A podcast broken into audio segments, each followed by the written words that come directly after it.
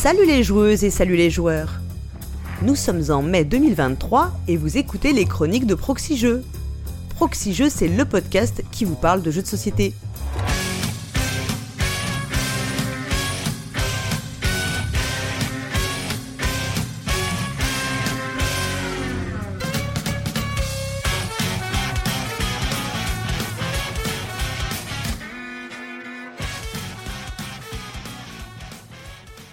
Je suis Paul Gara et pour ce nouvel opus des chroniques, j'ai le plaisir d'être en compagnie de celui qui a repris le flambeau de nous faire vivre des histoires en feuilletant juste les pages de règles de nos jeux de société préférés.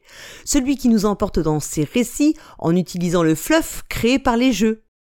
Comme le pionfesseur, il rend hommage à une célèbre marque de jouets allemands puisqu'il a nommé sa chronique En avant les histoires. Et oui, j'accueille Peter. Salut Peter.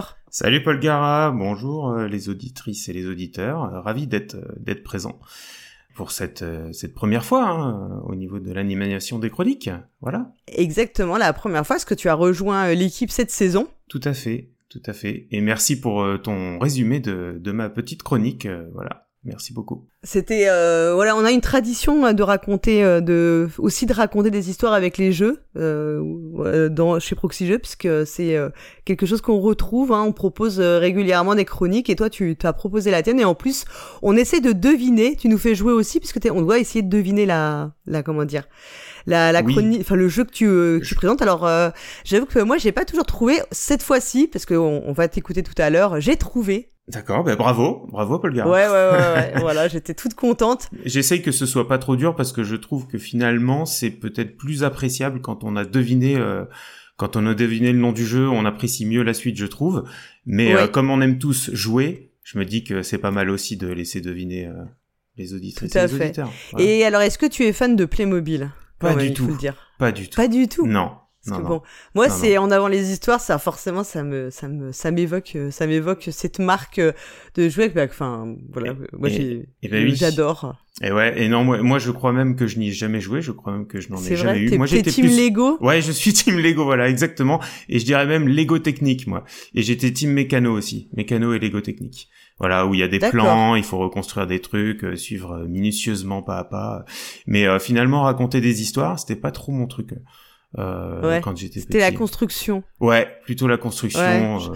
je, te, alors moi j'avoue que j'étais très euh, aussi Lego, mais moi j'étais très fan d'une gamme qui, vous, comme ça on saura bien que je suis vieille, qui s'appelle Fabuland, où c'était des personnages un peu plus gros que les Lego de base avec des têtes d'animaux et où on construisait leur ville et tout et enfin vraiment c'était mon c'est ma petite Madeleine de Proust d'enfance. D'accord, ben j'ai jamais entendu parler de ça. Fabuland. Et euh, ouais, ils sont, enfin, ça n'a jamais été refait. Et euh, voilà, je, je, fais un, du coup un poc à Dani parce que euh, on en a déjà parlé aussi, comme euh, Daniel adore les tout ce qui est Lego. Euh, c'est c'est une gamme qui est de, qui est dommage en plus parce qu'elle n'était pas du tout genrée puisque t'avais tous les personnages étaient vraiment il y avait des personnages féminins et masculins mais c'était vraiment un un jouet Lego qui était destiné vraiment garçon-fille. Il y avait vraiment pas du tout de côté euh, genré. Et t'avais par exemple le, maire de la ville était une mère. C'était la mère euh, Léonie. Ah voilà. oui, effectivement. Ils étaient en avance sur leur de jeu des années 80, ouais, début des années 80, donc c'était quand même euh, assez cool. Ouais. Très bon, bien. alors on va abandonner les, les jouets, Lego ou Playmobil. hein, nous, on va parler de jeux de société. Oui, et avant de d'entamer les chroniques, hein, on a plein de choses à faire. Alors tout d'abord, on va remercier nos donateurs et donatrices hein, qui nous soutiennent. Euh, on remercie Benjib, Courju, Olfen, Philippe Leray, Dr Cheux, Franck, Suiveil, Robin Ocrit, Fendoel, Siol, Gaël. Et nous remercions également la Caverne du Gobelin qui nous soutient. La Caverne du Gobelin, ce sont quatre boutiques à Nancy, Metz, Pont-à-Mousson et Thionville mais également un site de vente en ligne que vous pouvez retrouver sur cavernedugobelin.com. Alors après les remerciements, on va attaquer une partie hyper importante des émissions de Proxy Jeux, bien sûr, ce sont les commentaires. Hein. La meilleure partie. C'est la meilleure partie. J'attends qu'un jour on fasse un, une sorte de livre ou de CD, je ne sais pas, on pourrait faire un truc relié de tous les commentaires des émissions. Et tout à fait. Je sais. Il y a de la matière. On a beaucoup de preneurs. Ouais, ce serait, ça serait assez drôle à faire. Je sais pas si ce serait vraiment très digeste, mais bon. Alors, on avait pas mal de commentaires qui revenaient sur la chronique euh, autour du jeu présenté par Flavien et Benoît FX, hein, qui était consacré au jeu paléo. Hmm. Donc, on a eu pas mal de recommandations de nos auditeurs et auditrices. Tout d'abord, on a Psycho qui nous parle rayon littérature des enfants de la Terre, une série de huit livres euh, qui euh, se sont étalés entre 1980 et 2011. Donc ce sont des livres de Jean euh, M. O.L. qui racontent les aventures d'un jeune Homo sapiens recueilli par une tribu d'hommes de Néandertal. On a aussi Delotte qui nous a fait, alors lui vraiment euh, toute, une, toute la sélection, il nous parle des Croods pour les films, il nous parle de la série Il était une fois l'homme. Et il nous parle euh, aussi jeu vidéo de Edge of Empires, un, de, un jeu euh, vidéo euh, que j'ai adoré, le premier du nom, surtout que j'ai énormément, auquel j'ai énormément joué. Je sais pas si toi, oui, ça pareil. te parle. Oui, oui, surtout le 2 en fait. Le, le 1, je, je me souviens pas bien, mais le 2, je crois qu'il était particulièrement réussi et j'ai pas mal joué au 2. Ouais. Il a même été remasterisé, je crois, assez ouais, récemment. Le 2, ouais. c'est celui, le 2, c'est celui où il y avait la campagne où tu faisais Jeanne d'Arc, c'est ça, tu, t'avais un, il me semble que t'avais Alors, un, ça me parle, oui, oui, oui, oui, ça, oui, oui, ça doit être ça, ouais, ouais. Et Ouais. il était, il était très beau. Alors le, Ouais. le 1 était moins joli, mais moi je le 1, je sais pas si ça si ceux qui ont beaucoup joué au jeu, ils se rappellent, j'ai toujours le petit bruit que faisait le prêtre quand il convertissait des villageois adverses euh, en ses propres villageois. Il faisait un petit bruit qui était enfin qui me faisait toujours marrer et je enfin voilà, je le je vous le ferai pas parce que je suis pas hyper forte en euh, en, en imitation à part Pikachu, c'est tout ce que je sais imiter. D'accord. Mais euh, il faisait un petit bruit, donc voilà. Si, si ça vous parle aussi, dites-le moi en commentaire ou si je suis la seule personne qui, est- qui suis restée bloquée sur le, le bruit que faisait le prêtre. Ça me parle aussi, mais je l'ai pas en tête. ouais. Ouais, Mm. ouais, bah je te referai écouter. Si, si je arrive à le récupérer, je mettrai. Euh... Ah, j'aurais aimé que tu me le sonore. chantes, mais bon, tant pis. Ah, il faisait un truc genre you you you you. Ah you, oui, c'est bon. you, you. Oui, oui, oui, ça, oui, tu l'as tout à fait, tout à fait, je l'ai, exactement. Ouais, ouais, ouais, ouais, c'est, c'est exactement ça. Et euh, ça m'est resté gravé. Tu vois, c'est marrant comme quoi, c'est des petits détails euh, parfois un peu bêtes qui, qui restent. Ouais. Et puis Delotte, il nous parle aussi niveau musique de Ainsi parlait Zarathustra euh, de Oui. Richard Strauss parce qu'il fait bien sûr le lien avec le film l'Odyssée de l'e- 2001 l'Odyssée de l'espace, bien Oui. sûr. Oui, oui, qui est la musique d'ouverture. euh, ouais.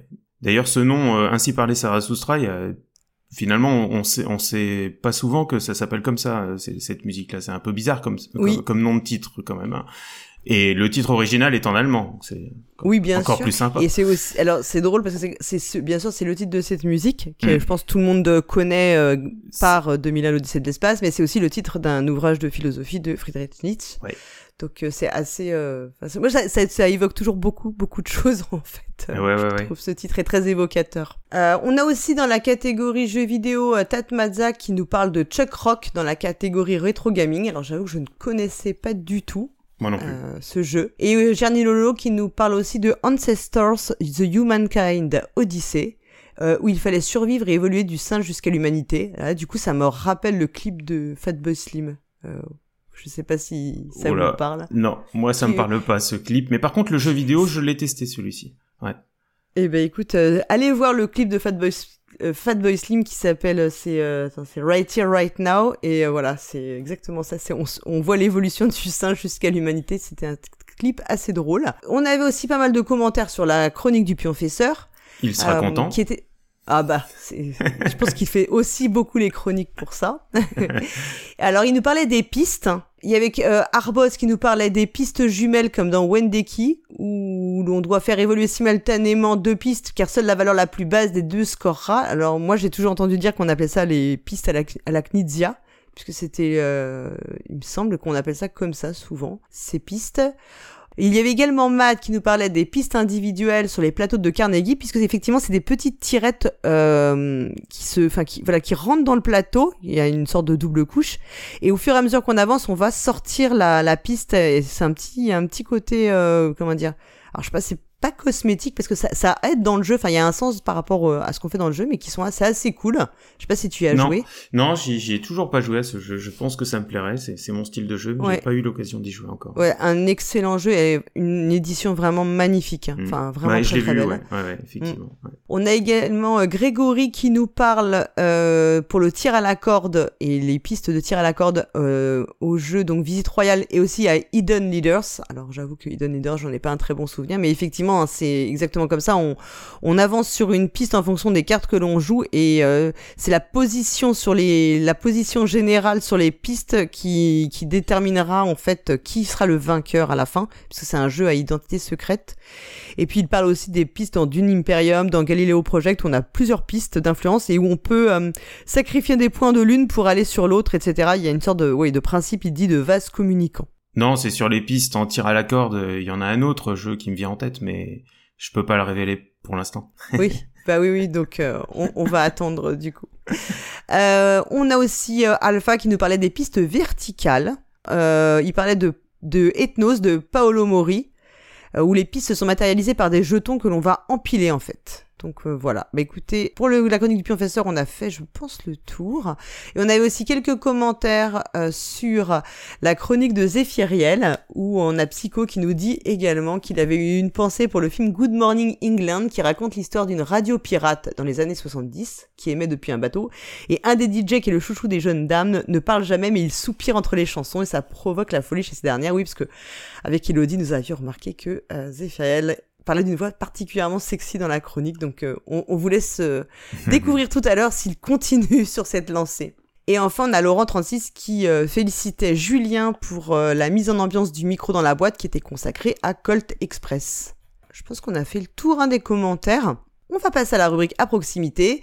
Et même si c'est pas exactement dans le mois qui arrive, le mois de juin, mais ce sera le premier week-end de, de juillet. Le premier week-end de juillet, il y aura Paris et Ludique euh, sur la pelouse de Reuilly comme l'habitude et je pense que les tickets sont déjà en vente pour ceux qui veulent les acheter. Euh, est-ce que toi tu viens à Paris et ludique ou pas ou c'est trop loin de par ça, ça ferait trop de déplacements pour toi ou... Non, alors euh, moi, moi moi je suis à Limoges donc c'est c'est un peu loin mais c'est surtout que normalement c'est mes vacances qui commencent le 1er 1er juillet enfin ça doit être le week-end 1er 1er 2 juillet. Donc je suis en vacances la première semaine de juillet donc ça doit être ça doit être là. Donc D'accord. Non non, je, Ok. Et, et, Paris pour les vacances, bon, c'est pas trop. Ouais, non, je peux comprendre. Surtout, au mois de juillet. Les vacances d'été, ouais. ouais, voilà. Bah, en fait, alors c'est vrai qu'initialement ils avaient annoncé le, ils avaient annoncé le Paris Ludique pour le week-end du 24-25 juin. Ah oui, ouais. Et en fait, la pelouse de je pense, n'était pas disponible, donc ça a été décalé. Mais l'année dernière, c'était déjà le cas. Et c'est vrai que euh, moi, j'avais été comme... Bon, moi, j'habite euh, pas loin de la région... Enfin, pas en région parisienne purement, mais en fait à 40 km de Paris. Ouais. J'avais été étonnée que ce soit pas 1er de juillet. Dans le doute, euh, moi je suis en vacances à partir du 4. Enfin, je pars en vacances le 4, tu vois. Donc je m'étais dit, hmm, je vais, je vais, je vais pas partir le week-end du 1er euh, pour euh, au cas où. Et j'ai, bah, j'ai bien fait. Du coup, hmm. voilà. Et je suis étonné parce que il y a beaucoup de, de franciliens qui quittent quand même la région pendant pendant juillet-août. Que... Mais ils ont suffisamment de monde peut-être. Je suis jamais allé à euh... Paris ludique. Il y a suffisamment de monde. Il y a du monde hein, quand même. Il y a beaucoup de monde. Beaucoup de. L'année dernière, c'était moins violent. J'avais trouvé ça plus respirable. Ils avaient beaucoup plus euh, aéré les allées que les années, pré les années précédentes où j'y étais allé. Donc euh, oui, de toute façon, il y a du monde hein, de fait. Surtout le dimanche. Le dimanche, c'est vraiment la journée où il y a le plus de monde. Okay. Eh ben écoute, on a fait le tour. Euh, on va pouvoir attaquer les chroniques et on va commencer par le point wiki que nous propose Erwan. Et euh, ce mois-ci, il est parti sur les termes, euh, les termes Ameritrash, Eurotrash. Alors, euh, est-ce que toi, tu es plutôt, euh, enfin, toi, tu te, tu te définirais comment? Est-ce que tu es fan d'Ameritrash ou pas du tout? Non, non, non, non, clairement, clairement non. Moi, c'est plutôt. Ah, d'ailleurs, je, je savais pas qu'on disait Eurotrash. Moi, j'étais sur Eurogame. C'est la même chose. Ah, c'est alors les Eurotrash, ce sont les jeux les, les, à mi-chemin entre les jeux Eurogame et Ameritrash. Voilà, donc c'est vraiment euh, donc c'est la comme Blood Rage, Size, Eclipse, voilà. Tu vois qu'ils sont ah un peu où il y a quand même des figurines, il y a un peu de combat, mais pas trop. Oui oui, c'est bon, je un vois. Un peu de hasard mais pas trop. Ouais, voilà. Et eh ben je suis donc, pas fan non plus, ouais. Là t'es pas fan. Ouais, ça, mais ça passe ça passe. Oui, mais ça passe. Euh, voilà, je préfère autant des meeples. Ouais, ouais, ouais, je préfère autant des meeples, des, pions et du carton. Euh. De toute façon, dès qu'il y a des figurines, moi, c'est c'est vraiment pas mon truc, quoi. Ah oui, d'accord. Ah ouais, non. Moi, j'avoue que j'aime bien euh, autant les Ameritrash que les Eurotrash ou les Eurogames, c'est pas, pas, de problème. Euh, la seule chose avec les Ameritrash, c'est que bah, parfois il y en a qui sont très old school et euh, c'est un peu lourd, hein, mais même si j'adore comme euh, bah, beaucoup de jeux euh, Cthulhu de FFG qui sont un peu parfois un, un, petit peu indigestes, mais que j'aime quand même très fort. D'accord. Voilà, les, je pense que les, les, je suis pas une fan de party game, moi c'est plutôt ceux-là que oui. je Oui, alors moi non plus, hein. moi non plus. Moi, je suis, je suis, je suis, ouais. Je suis monophane, un peu jeu de gestion, moi. oui, voilà, c'est ça. J'avais, bah, si tu disais que tu avais envie de jouer à Carnegie, c'est plus, euh, on est plus dans cette catégorie-là, quoi. C'est ça, c'est ça. Alors, on va maintenant écouter la première chronique, c'est celle de euh, Mad, ludomaniac, qui continue de décortiquer nos petites maniaqueries de joueurs et joueuses un petit peu, comment dire, mono, mono obsession. Bah, bien sûr, le jeu de société comme obsession. On l'écoute tout de suite.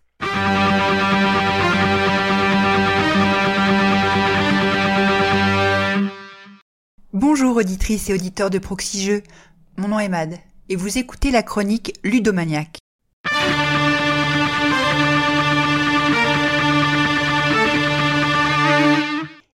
Mais que signifie ce mot ludomaniaque? Faisons un peu d'étymologie, voulez-vous? Ludo vient du latin ludus, qui veut dire jeu, amusement. Maniaque se dit d'une personne qui a l'esprit troublé par une idée fixe. Ainsi donc, le terme ludomaniaque est un néologisme qui qualifierait un individu qui ne pense qu'à jouer et pour ce faire développe un certain nombre de comportements. Et ce sont justement ces comportements que j'étudie depuis le début de cette saison.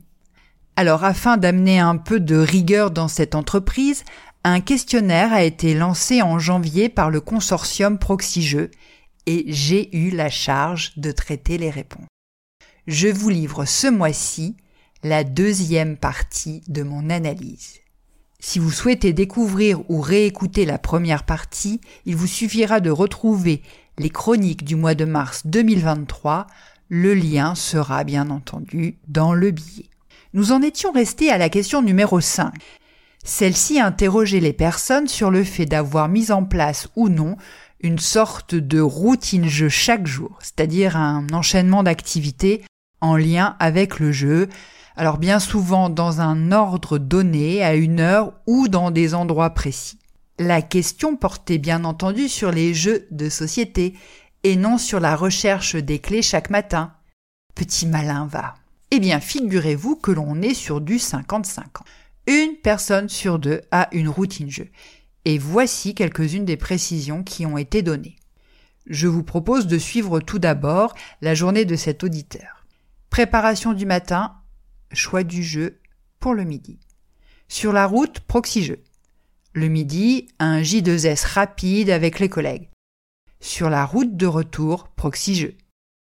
Au dîner, un ni oui ni non, le perdant s'occupe de la vaisselle. Le soir, un complice ou un Seven Wonders duel ou Eminent Domain avec mon aîné une fois les petits couchés. Aux toilettes avant le lit, naviguer sur BGG sur ma tablette. Nous avons ici une synthèse parfaite des réponses obtenues. Tout d'abord, la place des médias ludiques dans vos journées. Lecture des articles de Ludovox, écoute des podcasts sur les trajets, navigation sur BGG. Et puis, il y a les lieux. Un jeu rapide sur le temps du midi au bureau. À deux, à domicile, avant le dîner un jeu du soir avec les enfants, un jeu après dîner maximum 45 minutes. Ma routine jeu dépend de la longueur de la pause WC et de la qualité du réseau. Oui, les commodités ont fréquemment été citées comme étant un lieu privilégié pour jouer. Et force est de constater que les portages numériques, les plateformes de jeux en ligne ou les jeux sur mobile sont les incontournables de ces activités ritualisées. En vrac, quelques jeux cités, euh, Sutom au réveil, Frissel dans le train, Sémantics au déj, Ludix, Blurdle au pause café, Primel, Marvel Snap, Magic the Gathering. Alors ce dernier n'a pas vraiment été cité, mais je connais quelqu'un qui s'y adonne tous les jours. Et puis, avant le passage de 24 à 36 euros l'abonnement, pas un jour sans BGA. Des duels quotidiens avec des partenaires fidèles sur BGA les parties en tour par tour en cours sur BGA. BGA en arrivant au boulot. Bien souvent, les joueurs et joueuses ont des jeux fétiches vers lesquels ils ou elles reviennent systématiquement. Le défi quotidien de Next Station London, It's a Wonderful World après avoir couché les enfants, quelques pions déplacés sur une partie fleuve de Roads and Boats, une partie de Carcassonne avant le boulot, pendant le boulot, à la pause, en début d'après-midi, après le boulot et avant dodo. Race for the Galaxy à chaque repas. C'est comme une posologie. Et puis il y a eu des réponses plus inattendues. Je profite de ma pause déjeuner pour travailler une demi-heure sur mes protos. La lecture des règles de la pile de la honte, matin, midi, soir. Chaque semaine, je range différemment la ludothèque. On se fait souvent des petits menus routines de journée-jeu idéal rêvé avec une amie. Cet auditeur regrette de ne pas avoir de routine, déplorant ne pas être assez organisé pour ça, mais il trouve que c'est une idée à creuser. Un autre cherche à se justifier. Ah, essayer de faire une partie par jour, c'est histoire de garder mes neurones alertes. Jouer régulièrement serait-il bon pour la santé? Ne faudrait-il pas mettre sur les boîtes de jeux un avertissement du type Attention, jouer est hautement bénéfique pour votre santé et celle de votre entourage. Question numéro 6. Pourquoi revendez-vous vos jeux sur Ocaseo En formulant les réponses possibles, je n'avais pas anticipé celle qui serait la plus plébiscitée, et pourtant c'était une évidence. Les personnes ludomaniaques, dans leur grande majorité, 45%, ne vendent pas leurs jeux. Florilège de réaction. Je n'utilise pas Ocaseo, je suis collectionneur compulsif. Pour répondre à ta question, faudrait que je sois capable de revendre un jeu. Et ce n'est pas le cas. Ah bon? On peut revendre sur Ocaseo, mais je pensais que c'était juste pour acheter, moi. Je ne vends rien. Je ne vends aucun jeu. Ils sont à moi.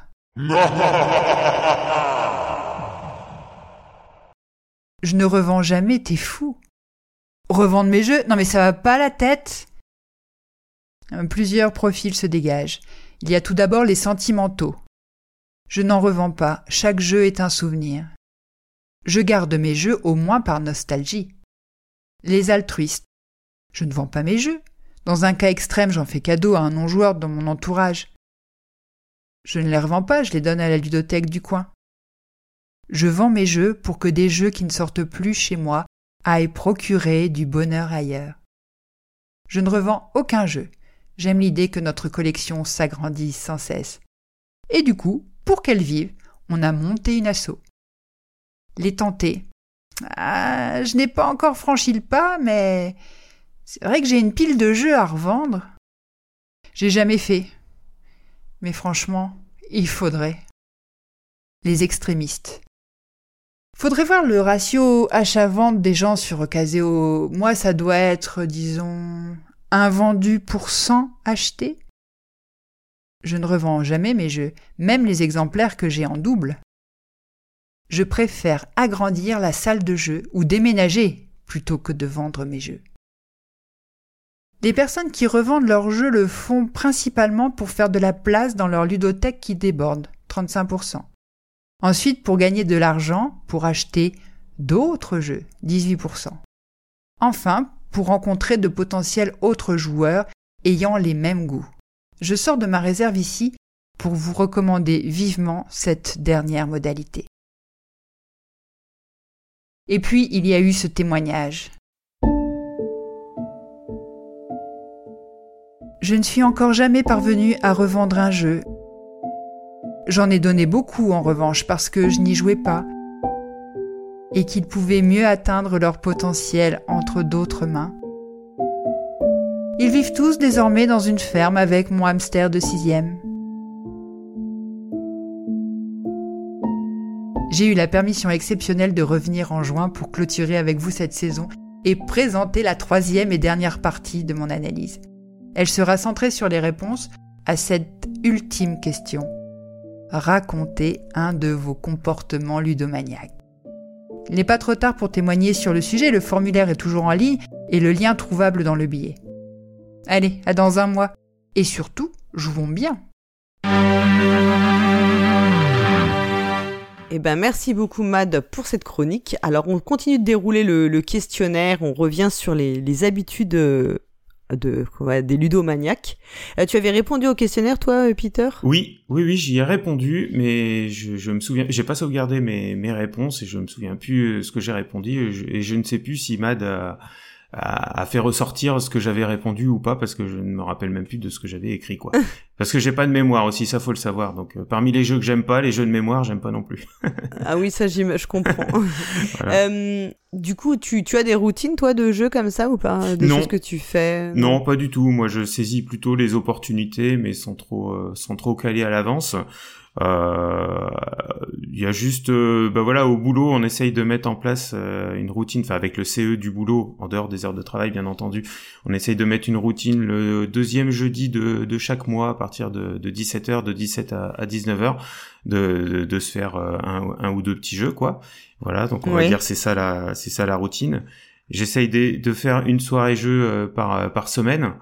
Voilà, et puis mhm. le reste, bah, c'est en fonction des, des opportunités, mais pas de routine euh, quotidienne notamment. Comme j'ai un défi BG Stat qui est de jouer au moins une fois par jour, autant te dire que j'ai une grosse, euh, comment dire, une ah grosse. Euh, mais une fois par jour pendant combien de temps pendant toute l'année en tout cas. Ah c'est la première fois que je tente ce défi, je le tente cette année. Alors je triche un peu parce que bon, je crois que Mad m'a fait un petit clin d'œil, mais c'est vrai que moi je joue à Magic the Gathering sur Arena. Oui. Euh, voilà, et donc j'y joue au moins une fois par jour et je compte, je compte les parties, hein, euh, je compte mes parties sur Arena euh, puisque voilà, enfin moi je, maintenant je compte, on peut, alors je joue très peu en ligne, je joue uniquement avec Flavien en ligne et c'est en temps réel quand il quand il me fait signe pour jouer et que je je fais ma pause de télétravail et sinon je joue à Magic, voilà, sinon je joue à Magic the Gathering et comme en plus on peut y jouer sur tablette, je peux, je peux même y jouer dans mon lit quand je fais des insomnies, donc ça eh c'est très mauvais plan par contre. Ah ouais ouais c'est clair. Non, non mais moi je compte mes parties aussi pour me souvenir euh, tout simplement des jeux que j'ai que j'ai testés parce que sinon euh, deux heures après une partie je me souviens déjà plus à quel jeu j'ai joué donc c'est un petit peu rageant. Donc je me note tout ouais. Mais je j'utilise moi euh, MyLudo d'accord ok. Et finalement je joue je, je, joue plus que ce que je pensais quand je regarde ça. Ah tu vois. Et si j'ai peut-être une petite routine jeu, mais je sais pas si on peut appeler ça un jeu ou pas, je ne sais pas, mais je crois qu'on n'en parle pas souvent dans, dans Proxy Jeux, mais c'est les puzzles. Et euh, j'essaye, en fait, j'ai souvent un puzzle toujours en, cours, en fait, et j'essaye de, de, mettre une pièce par jour. D'accord. Et, euh, et j'aime bien les puzzles, notamment où il y a des énigmes dedans. Oui. Et ouais, je vois le. Ouais. Et là, je suis sur euh, ben, un jeu dont tu avais parlé. Alors, je pense que c'était Elodie euh, ou peut-être quelqu'un d'autre, parce que le dessinateur euh, ou la dessinatrice est, est assez connu. C'est euh, celui sur Alice au pays des merveilles. Voilà, ben, je suis sur celui-là. Voilà, mais j'ai fait pas mal d'escape game puzzle aussi, et puis des puzzles plus plus classiques quoi. Mais j'essaye de, de faire ça, ouais. C'est ta routine. Un petit peu, ouais, c'est ça, c'est ça. Donc on attend la suite du questionnaire hein, pour le mois prochain. Et oui, euh, Mad nous fera, en principe elle fait une sa chronique tous les deux mois, mais euh, pour finir la saison en feu d'artifice, elle sera là le mois prochain. Alors on va continuer avec les analyses du pionfesseur, et euh, ce mois-ci, il nous parle de l'eau et collection. On l'écoute tout de suite.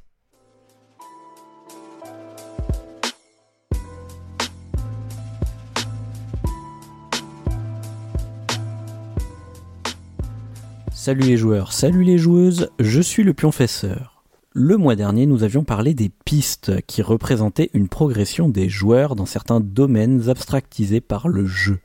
Aujourd'hui, nous allons voir comment certains éléments mis bout à bout vont aussi permettre une progression, mais qui cette fois-ci n'est pas linéaire. On va parler des collections et des lots.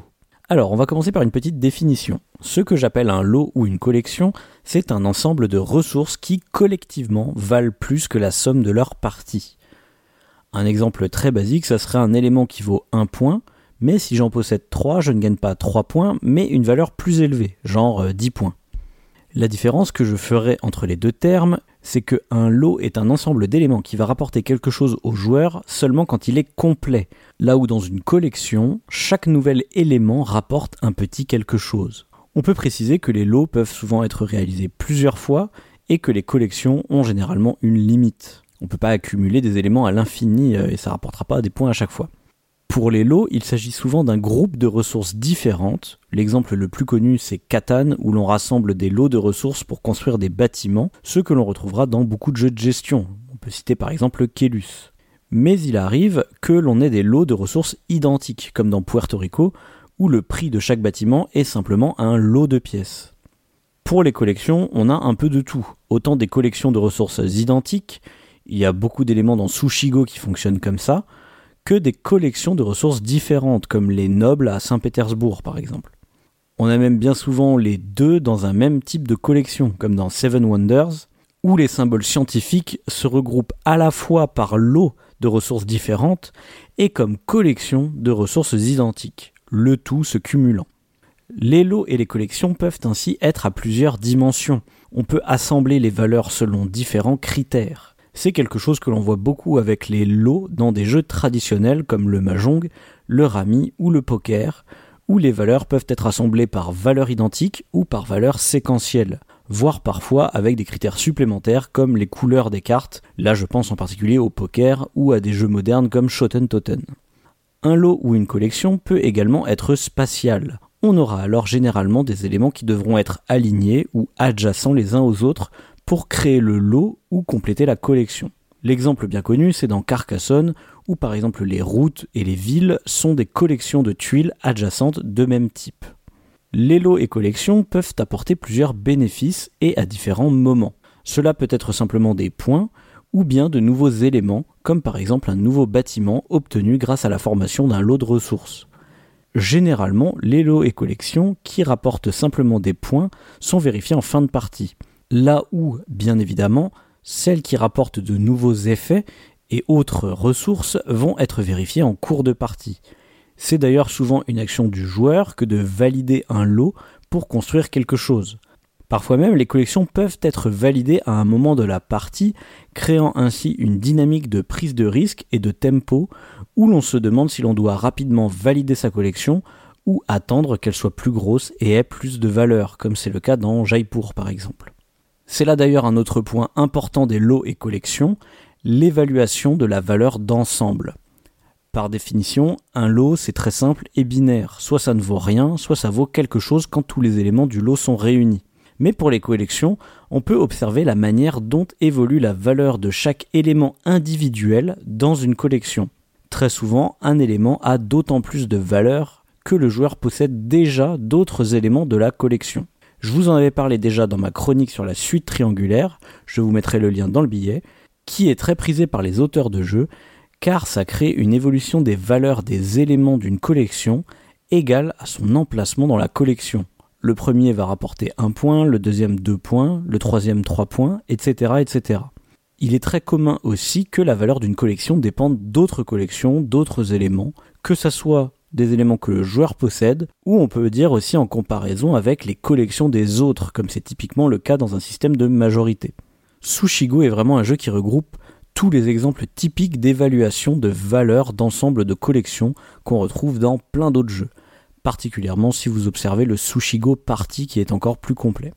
Les éléments qui complètent les collections et les lots vont donc avoir des valeurs différentes à un moment précis du jeu pour chaque joueur, et donc créer des intérêts divergents autour de la table. Cela va amener pas mal de dynamiques intéressantes, comme par exemple la négociation et les échanges, ou encore le counter pick, c'est-à-dire l'idée que l'on ne prend pas un élément pour compléter un lot ou une collection, mais parce qu'il aurait trop de valeur si un adversaire le prendrait pour compléter un des siens.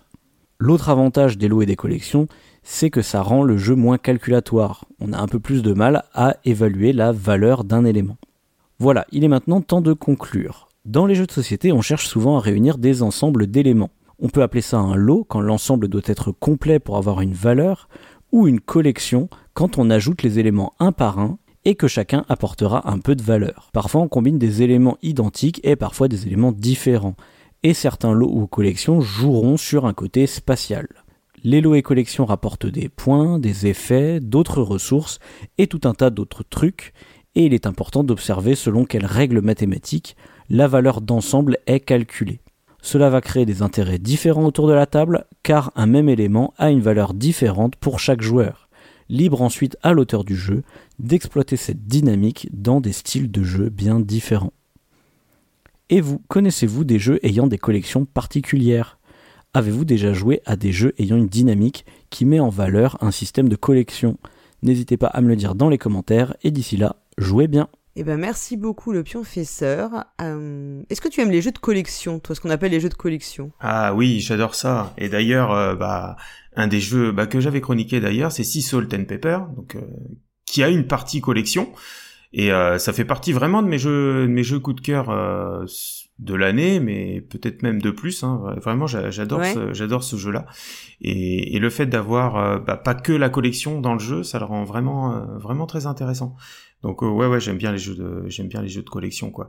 Et cette euh, cette frénésie qui qui nous pousse finalement à devenir un peu monostratégie au, au bout d'un moment quand on s'engage dans une collection d'un type bien particulier et qui nous fait oublier euh, tout le reste et, et, souvent pas une bonne méthode hein, d'ailleurs mais c'est l'attrait du l'attrait du point et l'engrenage généré par l'effet collection c'est ouais c'est une sensation que j'aime bien ouais euh, moi, j'ai remarqué aussi, c'est que souvent, quand les, as des collections qui te marquent des points, en fait, euh, enfin, il y a pas mal de jeux dans lesquels c'est plafonné, euh, tu sais, le nombre de points, enfin, ils te disent ce sera maximum X points. Oui. Et je pense aussi que c'est vrai que dans la collection, il y a, un, comme il l'a expliqué, hein, comme chaque nouvel élément souvent va rajouter enfin chaque nouvel élément rajoute, ou encore on peut avoir en fait euh, plus on en a, euh, plus on peut le scorer plusieurs fois.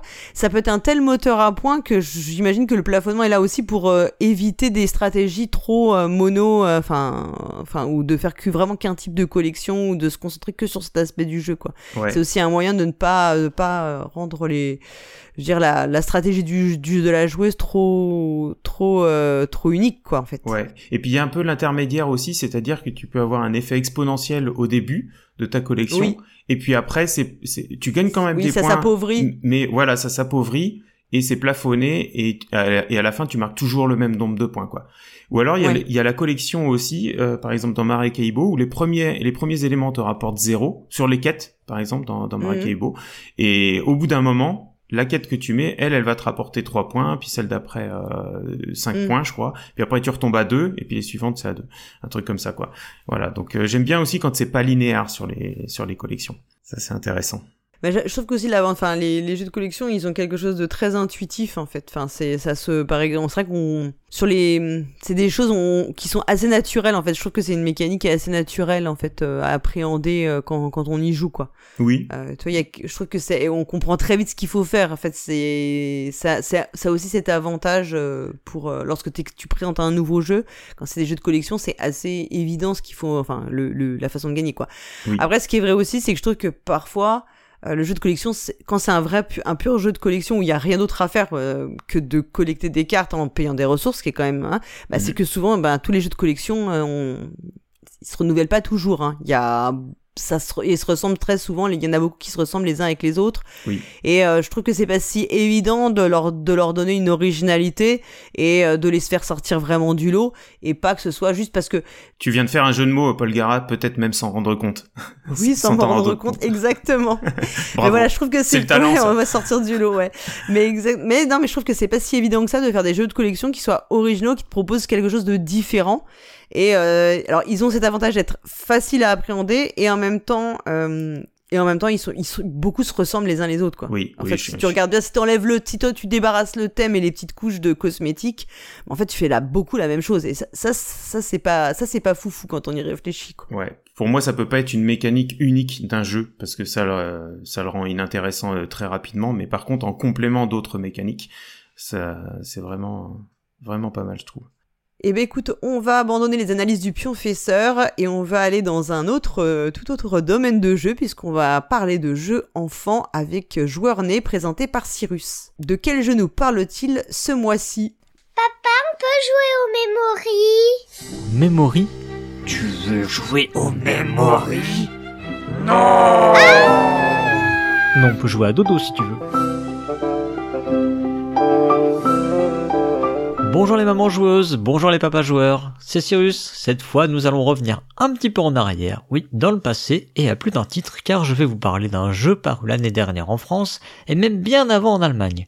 Et puis, il s'agit d'un jeu qui nous transporte à une époque où les dodos étaient encore de ce monde. D'ailleurs, nous allons tenter de sauver leurs œufs dans ce jeu, si justement appelé Dodo. Dodo est un jeu de Marco Teubner et Frank Bebenroth, édité chez Loki, la marque de jeu pour enfants de Yellow. Le jeu est illustré par Paul Maffaillon et Cyril Bouquet. Il est jouable de 2 à 4 joueurs nés âgés moins de 6 ans. Les parties durent une dizaine de minutes. Il est fabriqué en Allemagne. Du moins, c'est ce qui est écrit sur la boîte parce que ça m'étonnerait que tout matériel vienne d'Allemagne. Et vous le trouverez dans la boutique de notre sponsor La Caverne du Gobelin pour 34,90€. Dans Dodo, nos petits joueurs et joueuses nés vont tenter de sauver un œuf de dodo lâché imprudemment des hauteurs d'une île montagneuse par une maman dodo. Concrètement, après avoir réalisé le montage d'une structure, on va poser une sorte de boule tout en haut qu'on va laisser partir et qui va rouler lentement le long de la structure. Mais cette structure n'est pas finie. C'est-à-dire qu'il va falloir construire des plateformes tout autour de la montagne afin d'assurer la descente de l'œuf en toute sécurité. Et c'est là tout le but du jeu. Car en effet, si nous ne sommes pas assez rapides, l'œuf tombe, c'est le drame et accessoirement signe de défaite.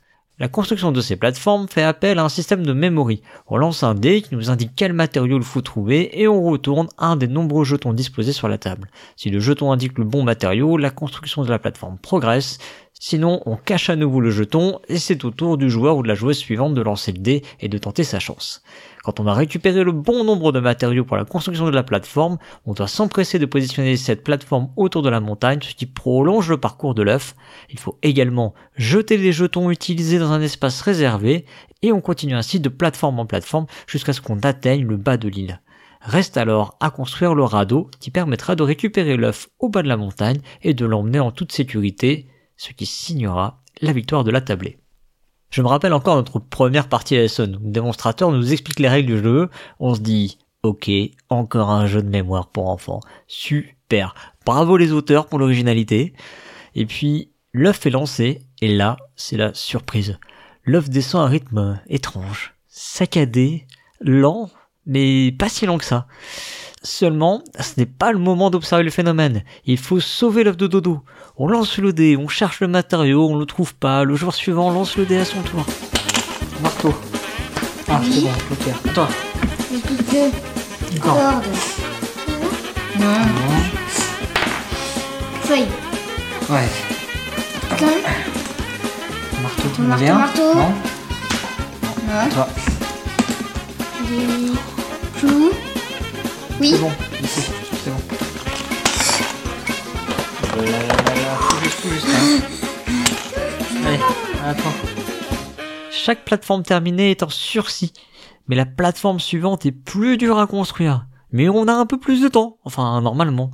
Alors Dodo, ce n'est pas le premier jeu à proposer un memory coopératif en temps réel. Je me rappelle de Panic Island d'Antonin Bocara, mais Dodo est accessible bien plus jeune, et sa mise en scène est captivante, son matériel ingénieux.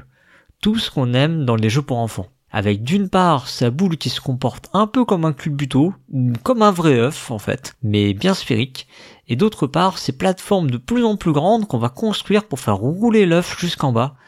Le jeu simule une sorte de multi-sablier. C'est comme si on avait plusieurs sabliers avec des durées différentes au fil de la partie. Et c'est réalisé d'une façon du coup très maline. Une façon qui est entièrement au service du spectacle proposé par le jeu. C'est un peu comme si on construisait un circuit de billes, mais en temps réel. Ce qui fait qu'on n'a pas le temps de contempler son œuvre. C'est d'ailleurs le piège dans lequel certains joueurs nés risquent de tomber. Comme dans la colline au feu follet, Dodo joue sur son côté hypnotique. Mais il faudra vite sortir de l'hypnose si on veut remporter la partie. Et surtout, Sauver l'œuf de dodo. Exactement. Dodo, c'est aussi un jeu qui propose une vraie coopération. Cette coopération s'exprime dans la coordination pour littéralement construire les plateformes. Placer les jetons sur les plateformes, une fois tous les jetons obtenus, un joueur va prendre les jetons et les mettre dans un emplacement réservé, un autre va prendre la planche et tenter de la fixer correctement, et le troisième attrapera le dé en observant la scène euh, et en serrant les dents. Vite, vite, lance le Oui, bah, c'est bon. Cette coopération s'exprime également sur le memory, puisqu'on est invité à s'entraider les uns les autres et à écouter les conseils de nos joueurs nés. Enfin, quand on n'est pas trop pressé par le temps. Mais papa, tu vas trop vite. Il y en avait une là, de planche. Le jeu est frénétique, un brin stressant, et sa conclusion est à cette image. Quand l'œuf tombe lourdement sur la table, cela sonne comme un gong qui annonce la fin de la partie prématurément. La victoire, quant à elle, procurera une grande satisfaction. Quand l'œuf atterrit parfaitement dans l'emplacement prévu à cet effet sur le radeau, cela donne le même sentiment d'accomplissement que la construction d'un circuit de billes qui s'enchaîne parfaitement.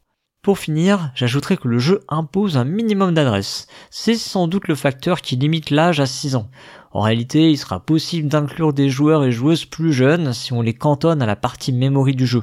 En tout cas, mieux vaut les éloigner de la structure pour qu'ils ne la percutent pas d'un geste brusque dans la frénésie qui peut s'emparer d'eux, et éviter de leur confier la pose des plateformes qui ne sont pas toujours aisées à insérer. Eh bien, je ne suis pas mécontent que ce petit break dans le flot des sorties m'ait permis de vous parler de Dodo. C'est un jeu qui saura captiver vos joueurs nés, sans doute un peu plus que vous d'ailleurs. Si le mélange de memory avec un jeu de rapidité gardera une partie des parents en haleine, je ne doute pas que beaucoup fuiront tantôt le memory qu'il est, tantôt le jeu de rapidité qu'il ne se cache pas d'être. Voire peut-être même fuirez-vous les deux. Il n'en reste pas moins que Dodo est particulièrement ingénieux. En cela, il est un fier représentant des jeux de ces deux genres qu'il mêle habilement pour faire un jeu original, à la fois par sa mécanique et par son matériel qui, disons-le, en jette un max sur la table. Allez, on se retrouve dans un mois pour un nouvel épisode de Journée. D'ici là, jouez bien, surtout avec vos enfants.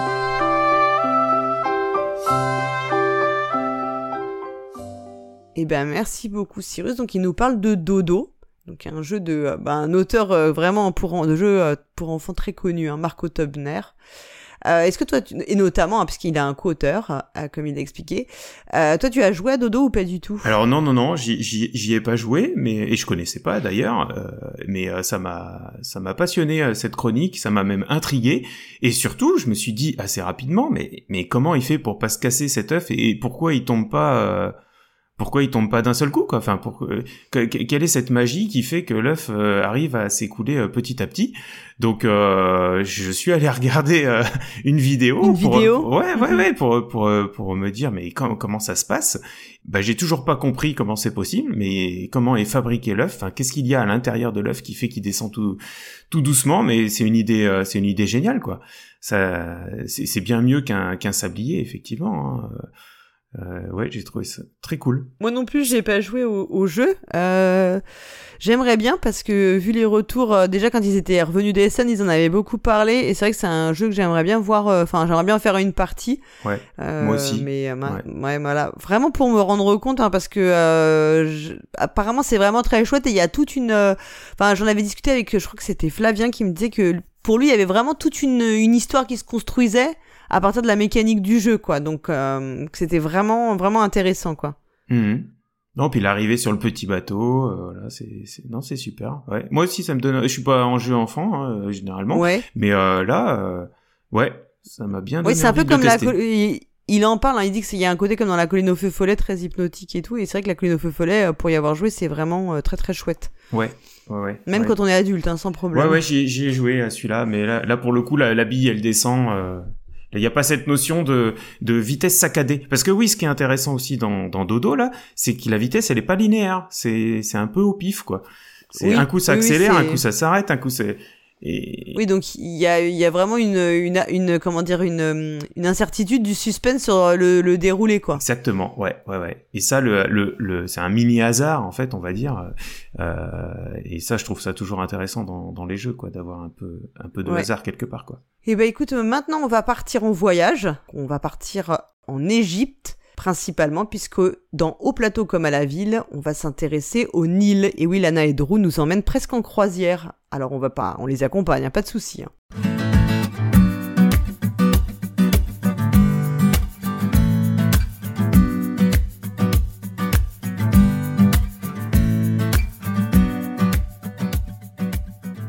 Bonjour les voyageuses et les voyageurs, je suis Lana. Et moi, Drew. Dans cette chronique de Au plateau comme à la ville, on visite des villes qui ont inspiré des jeux de société. Et pour ce dernier épisode de la saison, dernier épisode avant les vacances d'été, nous avions envie de vous emmener au soleil, sur une interminable plage de sable fin, au bord d'une eau claire et source de vie. Mais attention aux crocodiles. Allez, prenez votre crème solaire et suivez-nous dans cette émission spéciale de Au plateau comme sur le Nil.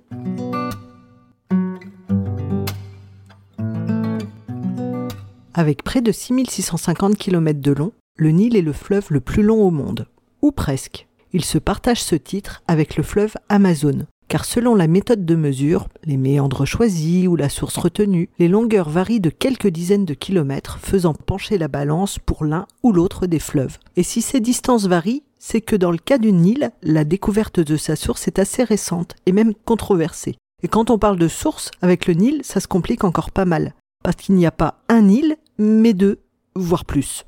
Quand on remonte le Nil depuis l'Égypte, nous arrivons au Soudan et à Khartoum, sa capitale. C'est là que se rejoignent les deux confluents principaux du fleuve. Et comme chaque branche a une importance forte dans le débit du Nil, eh bien, ils s'appellent tous les deux Nil.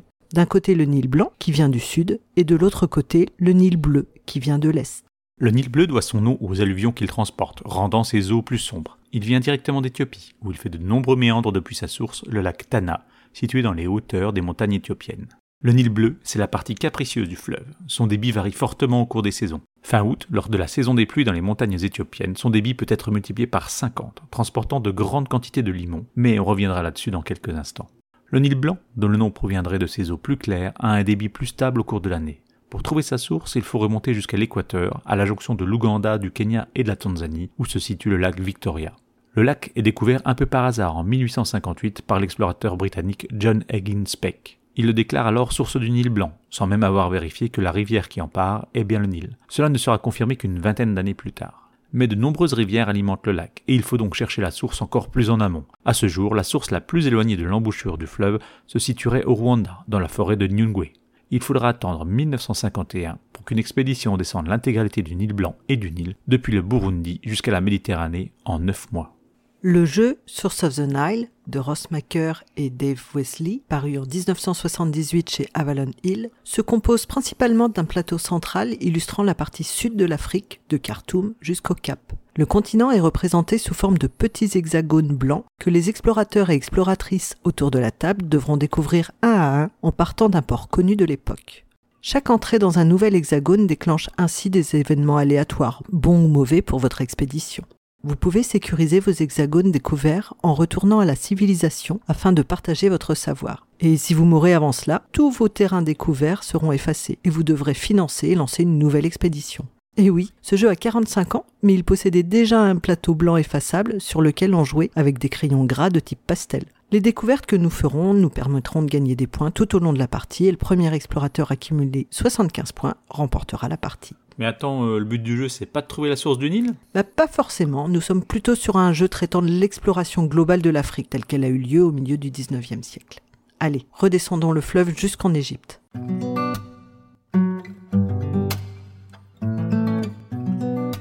Le Nil est l'emblème de l'Égypte. Il traverse intégralement le pays du sud au nord, coupant le pays en deux sur ses 1000 km de longueur. Ce partage est-ouest du pays avait une forte signification pour l'Égypte des pharaons. Le côté est, côté du soleil levant, symbolise la naissance et la vie, tandis que le côté ouest et son crépuscule symbolisent la mort, à l'image du dieu solaire Ra, qui meurt chaque soir à l'ouest pour revenir à la vie à l'est le lendemain. C'est pour cela que tous les tombeaux, dont les pyramides, sont construits sur la rive ouest du Nil, favorisant ainsi le passage de l'âme des défunts dans l'au-delà. Mais le Nil, c'est surtout la source de vie de l'Égypte. Sans lui, le pays ne serait que sable et rochers brûlants sous le soleil du Sahara. Le Nil a son propre dieu, Hapi. Dans les croyances anciennes, Pharaon et Hapi contrôlent les crues annuelles du Nil. Ces fameuses crues, déclenchées par le rugissant Nil bleu à la saison des pluies, pouvaient être à la fois une catastrophe et une bénédiction. Une crue exceptionnelle pouvait détruire les habitations et ravager les champs, mais la majorité des crues étaient un bienfait pour la culture. Elles déposaient le limon venu du Nil bleu et de l'Éthiopie sur les champs, créant ainsi une fertilisation naturelle. Ce limon, d'apparence noirâtre, a donné son ancien nom au pays, Terre Noire, ou, dans la langue de l'époque, Kemet. De nombreux jeux s'appuient sur ce phénomène de crue annuelle. Dans Amunre de Rainer Knizia de 2003, nous allons acheter aux enchères des terrains jouxtant le Nil. Nous y installerons des champs et des pyramides pour gagner de l'argent et des points de victoire. Mais à mi-partie, une crue du Nil va détruire les champs et nous retirer la propriété des terrains, ne laissant en place que les pyramides que nous avons pu construire. Dans la deuxième partie, les mêmes terrains vont être remis aux enchères, mais les pyramides déjà en place vont influer sur leur attractivité. Dans Ra, un autre jeu de Rainer Knizia de 1999, nous avons trois manches pour récupérer des tuiles aux enchères. Celles-ci ont plusieurs familles, pharaons, monuments, civilisations, argent, dieu et surtout des tuiles Nil. Mais ces tuiles Nil ne marqueront des points que si nous avons réussi à récupérer des tuiles inondations. On trouve aussi un scénario pour Time Stories, appelé Sous le masque, où nous explorons la vallée des rois, et le débit plus ou moins fort du Nil va avoir un effet sur nos capacités de déplacement. Chut, n'en dis pas plus. Mi-2023 devrait aussi sortir un jeu appelé Nilo de Guilhem Cole. C'est un jeu de placement de tuiles où les joueurs vont construire le terrain de jeu et placer des monuments de façon à résister à la crue et tenter de submerger les bâtiments adverses. De par le temps, les Égyptiens ont appris à vivre avec les crues du Nil, créant d'abord de petits bassins pour retenir un maximum d'eau de la crue. Ils ont aussi remarqué une grande dépression géologique située à une quarantaine de kilomètres. Elle ne se remplissait que lors des crues exceptionnelles, mais permettait de stocker une quantité significative d'eau et créer ainsi un lac et une oasis luxuriante au milieu du désert. En 2300 avant notre ère, le pharaon décide d'agrandir le canal naturel existant qui relie directement le fleuve jusqu'à ce lac, pérennisant ainsi l'oasis. Le nom de cette oasis Feyoum. Eh oui, Feyoum, comme le jeu de Friedman Freeze, sorti en 2020.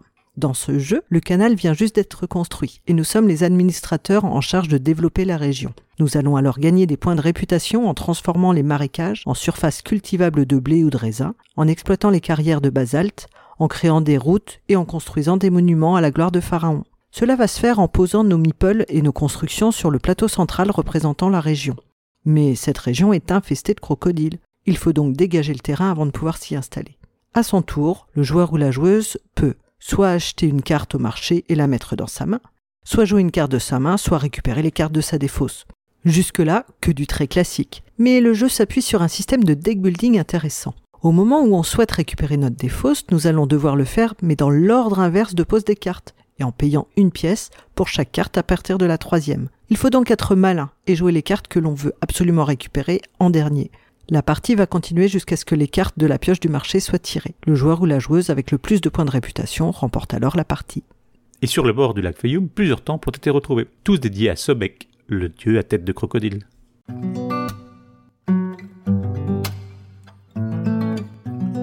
Si la maîtrise du fleuve a toujours été une préoccupation pour les Égyptiens, elle a pris récemment une tournure radicale. En 1902, un premier barrage est construit dans le sud du pays, à Assouan. Le but de l'édifice est de réguler le débit d'eau en stockant le surplus de l'été et en le redistribuant tout au long de l'année, garantissant ainsi une irrigation constante et maximisant les cultures. Si ce premier essai se montre fructueux, il n'est cependant pas suffisamment dimensionné pour stocker assez d'eau et passer les années les plus sèches. L'Égypte décide de voir plus grand, vraiment plus grand, et lance le projet d'un deuxième barrage à Assouan, 6 km en amont du précédent. Les travaux commencent en 1960 et le barrage ne sera terminé que 10 ans plus tard, et son remplissage prendra encore 6 ans supplémentaires. L'édifice est pharaonique. Il mesure 3,8 km de long et 111 mètres de haut. L'épaisseur à sa base est de 980 mètres et de 40 mètres à son sommet. Il permet de retenir jusqu'à 157 km3 d'eau, créant ainsi un lac de 500 km jusqu'au Soudan. Il permet aussi d'alimenter en électricité une grande partie du pays. Grâce à lui, plus de crues dévastatrices, mais aussi plus de sédiments nourriciers. La fertilisation des sols se fait depuis cette date avec des engrais chimiques. De plus, de nombreux temples ont été submergés dans le lac de retenue. Quelques édifices ont pu être sauvés, comme le célèbre temple d'Abu Simbel, qui a été complètement découpé en blocs et reconstruit 64 mètres plus haut dans une colline artificielle. De même pour l'île de Philae, dont on a transféré les monuments et le nom à une autre île pour sauvegarder le temple d'Isis, ainsi que le kiosque de Trajan, empereur romain de l'époque. Autre point noir de cette construction, la retenue d'eau se situe dans la zone la plus chaude du pays, soumettant le lac à une évaporation dantesque. On estime que 12 milliards de mètres cubes d'eau s'évaporent chaque année, soit 14% de l'eau du fleuve.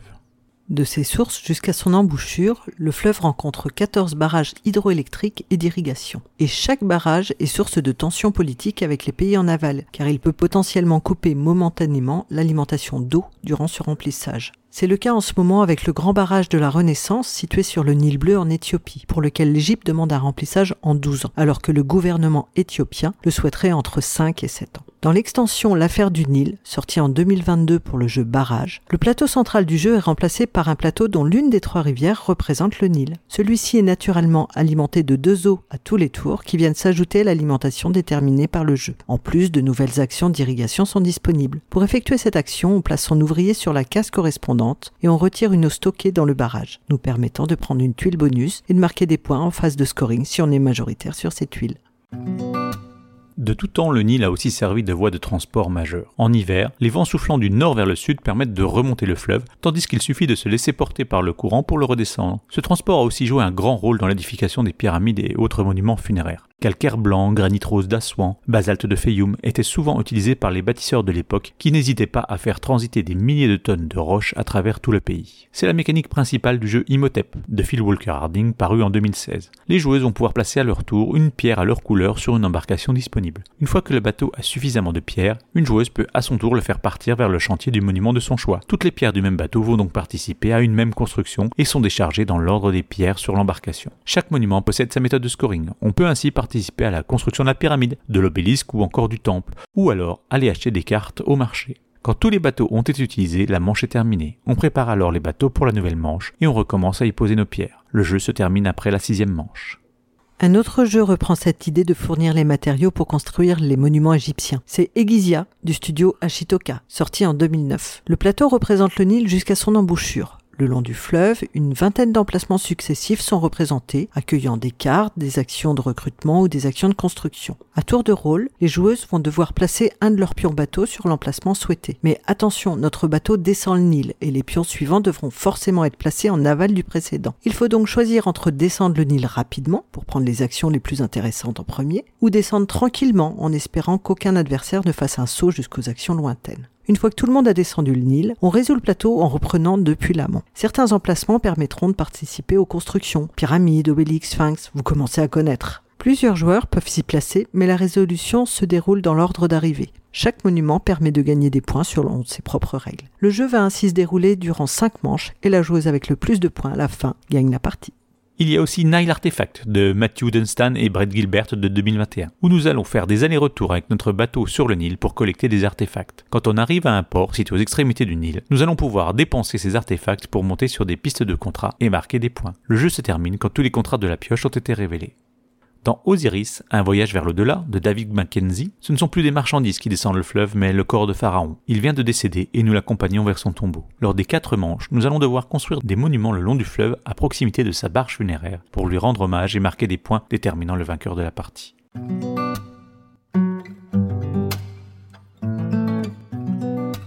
De nos jours, le Nil est toujours utilisé comme voie navigable, mais les bateaux de transport de blocs de pierre ont laissé la place aux bateaux de croisière touristiques et ils sont nombreux. Cela a été favorisé par la régulation du flux du fleuve qui permet la navigation en toute saison, d'Assouan jusqu'au Caire. C'est d'ailleurs le meilleur moyen pour visiter le pays car la majorité des monuments sont proches du fleuve. Le meilleur moyen hmm, pas si sûr. Si on se fie aux jeux sortis, une croisière sur le Nil peut se terminer de manière un peu fâcheuse. Dans le jeu Mystery Party, Meurtre sur le Nil, de Guillaume Montiage sorti en 2012 chez Cocktail Games, un des passagers du bateau le Sobec est retrouvé mort dans sa cabine. Le bateau se dirige donc à plein régime en direction du commissariat du police d'Assouan. En attendant, les suspects sont enfermés dans la salle du restaurant et vont tenter de deviner qui est le meurtrier. Il s'agit d'un jeu de murder party où les joueurs vont incarner chacun des suspects et tenter de résoudre le mystère en glanant des informations auprès des autres joueurs.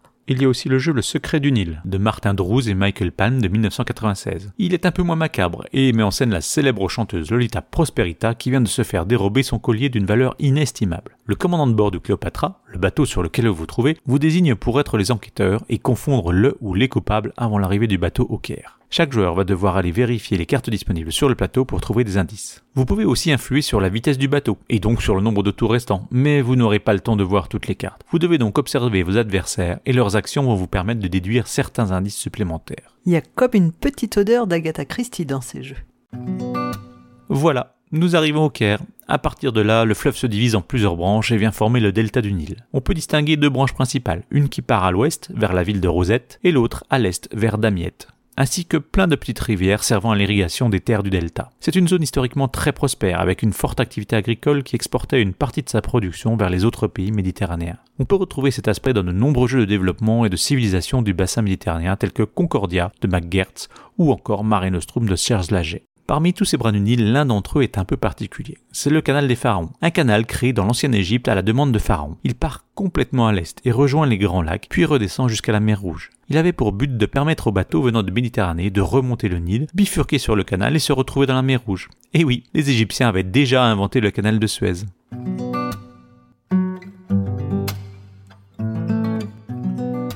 Et voilà, nous sommes arrivés au bout de notre descente du Nil. Ça fait du bien de prendre un peu le soleil. Nous espérons que ce voyage ludique vous a plu et vous aura donné envie d'aller vous faire bercer par les flots du Nil. Nous n'avons pas pris le temps de vous faire profiter des pyramides dans ce voyage, mais ne passez pas à côté de ces monuments incontournables. Quant à nous, on reprend la route et notre sac de jeu, et on vous retrouve l'année prochaine pour une nouvelle ville. Alors en attendant, jouez bien.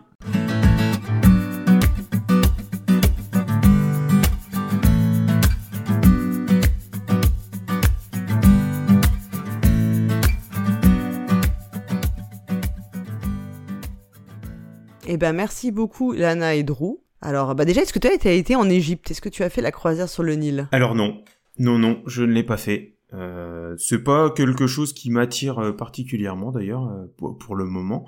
Voilà, bon, voir les pyramides, euh, certes, ça, ça, ça, ça m'intéresserait. D'ailleurs, comme ils disent, ils, en parlent pas. Mais ouais, ouais, mais sinon, non, pas. J'ai jamais été fan comme ça. de. Il y, a plein de gens qui ont été fans, surtout à l'époque des, des bouquins de Christian Jacques là sur bah, sur l'Égypte ancienne, sur les pharaons, sur tout ça. Mais moi, ça m'a jamais trop. Non, ça m'a jamais trop attiré. Ouais. Moi, j'avoue que c'est plus euh, le côté euh, Agatha Christie qui me donnerait envie de faire la croisière sur le Nil. Et d'ailleurs, la Murder Party dont qu'il cite, hein, qui avait été écrite par euh, Guillaume Montiage, moi, je l'ai faite, je l'ai ah. jouée, donc ça, ouais, c'était, ça m'a fait rire qu'il l'évoque effectivement, on est dans un, bateau sur le Nil et c'est vraiment ambiance Agatha Christie. Euh, moi, je suis pas non plus allée en Égypte. Hein, c'est vraiment une destination que j'aimerais faire. Et euh, vraiment, euh, j'aimerais vraiment aller à Abu Simbel. Enfin, bon, tout ce qu'ils ont cité, qui le tout le long, ça doit être vraiment extraordinaire. Et bon, évidemment, s'il pouvait y avoir un meurtre sur le bateau, c'est encore mieux. Ah bah tiens. non, par contre, ce qui, ce qui pourrait m'intéresser, moi, c'est le, bah, le barrage d'Assouan et, et toute, la, toute la réserve qu'il y a derrière. Moi, c'est le domaine en, en, plus dans lequel dans lequel je travaille, donc forcément, je suis, je suis un peu passionné des, des barrages. ils en parlent pas mal, hein, d'ailleurs, dans la, dans la chronique. Ils parlent d'ailleurs du, du jeu barrage euh, en lien avec. Que tu aimes bien? Oui, oui, oui, le jeu barrage, j'aime bien. Je le trouve un peu répétitif et euh, il y, a, y a Ouais, il y a d'autres jeux de gestion que je préfère euh, largement à barrage. Je suis pas non plus un, fan inconditionnel de barrage, hein. Mais euh, mais sinon ouais. Il y avait aussi euh, Egizia dans les jeux de gestion dont euh, dont il parlait. ouais, bah celui-là je le connais pas. Ouais, ouais, ouais, qui est assez, qui est pas mal, hein, qui, qui a été réédité il y a pas longtemps d'ailleurs. D'accord. Euh, je pense chez Matago la réédition. D'accord. Euh, mais qui était assez chouette. Hein. Ouais, qui est assez chouette. Mais il faut pas y jouer à deux. Hein. Euh, nous on en avait, on y avait joué, on avait fait une partie à deux et c'est vrai que c'était beaucoup moins bien parce que comme il y a vraiment euh, la tension puisqu'on descend. Enfin il y a vraiment cette idée. Enfin c'est, je pense que ça prend beaucoup plus son son son sens à trois ou quatre, au moins trois joueurs et quatre joueurs ça doit être bien mieux quoi. D'accord. Mais par contre, moi, je, je voulais revenir sur, la, sur, sur cette chronique. C'est au plateau comme à la ville, mais là, on n'était pas sur une ville. On n'était pas dans une ville. Non. On était sur le Nil. Oui. Incroyable. Bah oui, oui, bah ils ont le droit de, ils ont le droit de faire des petits écarts. Hein. En même temps, ça. Pour notre plus grand plaisir, bien sûr. Oui, ça justifie. En plus, on, on voit. Donc, je pense qu'ils pourront nous faire une autre, peut-être une autre chronique sur. Euh, sur euh, les, enfin, en, lien avec l'Égypte, c'est tout à fait ah, possible. D'accord, ok. Non, je sais pas, hein, qui sait, écoute. Mais on verra bien. On tendra l'oreille. Non, par contre, à un moment, il parle de Trajan. Alors, moi, j'y connais rien à l'histoire hein, de l'Égypte, mais visiblement, euh, Trajan, euh, il, a fait quelque chose ici dans, dans ce coin-là, et du coup, moi, ça m'a fait penser tout de suite au jeu de société euh, Trajan. Mais euh, finalement, ils, ont, ils ont pas parlé, euh, ils ont pas parlé du jeu. Le jeu de, ouais, le, bah, non, parce que, bah, ouais. qui est quand même bon, l'auteur euh, de prédilection de bah, Lana. Voilà, j'étais étonné. En fait, peut-être elle voulait quand même en, en parler, mais bon, c'est vrai que dans Trajan, ça se passe pas, ça se passe pas sur le Nil. Le jeu ne se passe pas sur le Nil. Le jeu, donc, non. je pense que c'est pour ça. Un jeu que j'adore. N'ont pas fait. Voilà, c'est pour ça Moi, ça m'a fait toujours pas joué. Voilà. Ah ouais. Donc, euh, ah, ouais, un de mes manques dans les. Moi, c'est certainement le jeu de société qui m'a fait rentrer dans le jeu de société moderne. Euh, voilà, quand il est sorti. D'accord. Ouais. Ok. Mm. Bon. Oui, donc vraiment Eurogame alors. ouais, ouais, mais oui. sans, ouais, sans hésiter. Eh ben, on va continuer notre exploration des chroniques avec la chronique de Elodie, Dessine-moi un plateau, alors euh, qui est euh, habituellement consacrée à une illustratrice ou un illustrateur, mais euh, pour sa dernière chronique de la saison, puisque c'est une chronique qui sort une fois tous les deux mois, elle a pris quelques libertés et nous propose bah, une présentation un petit peu différente, donc on va découvrir ça tout de suite.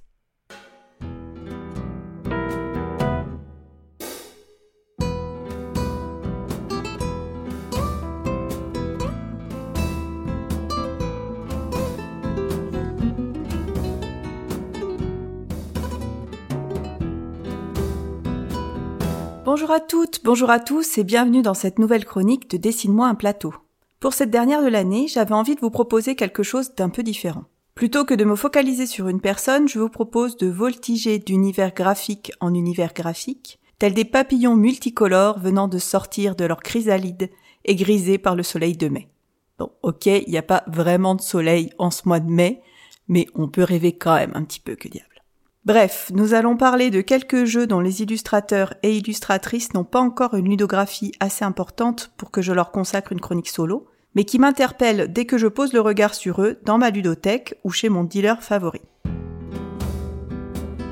Pour commencer, je voulais vous parler de Love Letter Princesse Princesse de Seiji Kanai, inspiré de la BD de Katie O'Neill et sorti chez Ori Games en début d'année. Souvent, le fait d'apposer une licence sur un jeu connu me fait l'effet d'un attrape-nigo, d'une espèce de filet à papillon pour fans, bref, d'une manœuvre mercantile pas très reluisante. Dans ce cas précis, j'en pense tout le contraire.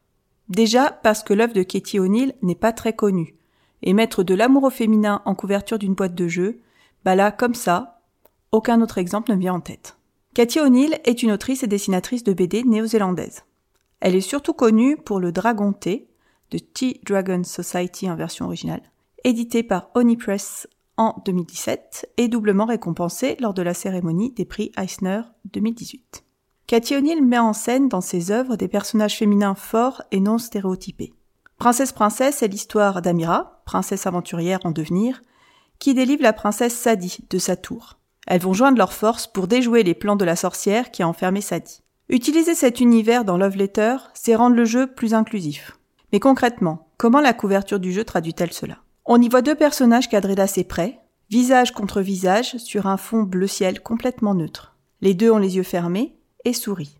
Celui de gauche tient la joue de celui de droite dans sa main. Un couple donc.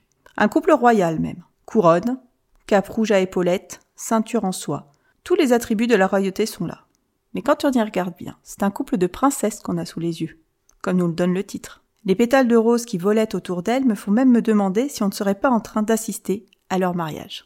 Je ne suis pas très fan de Love Letter, mais cette version si pleine d'amour, de beauté, comme un baume au cœur, ne va pas tarder à rejoindre ma ludothèque.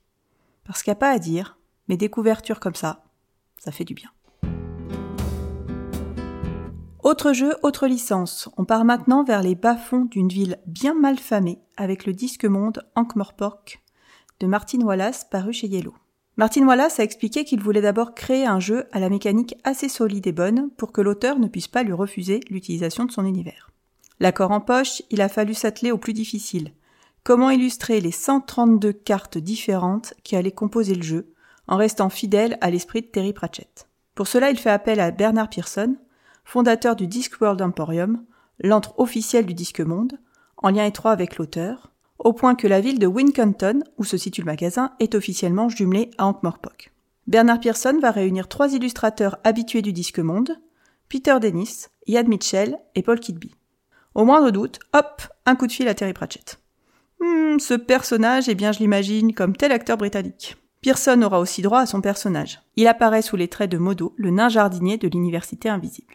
Paul Kidby a illustré la carte de Rincevent, et voici ce qu'il dit de ce personnage. Rincevent est le premier personnage du disque monde que j'ai dessiné. J'en avais une image si précise dans la tête après avoir lu la huitième couleur et le huitième sortilège, que je savais exactement à quoi je voulais arriver quand je me suis assis à ma table des dessins. Je voulais rendre ce perdant sympathique aussi famélique et débraillé que possible. Avec le recul, son allure rappelle le Fagin du comédien Ron Moody dans le film Oliver, mais aussi Cat Weasel, un personnage de la télévision pour enfants des années 70. On m'a également fait remarquer, une fillette pour tout dire, à la convention du Disque Monde 2002, qu'il a physiquement beaucoup de points communs avec le Sami de Scooby-Doo.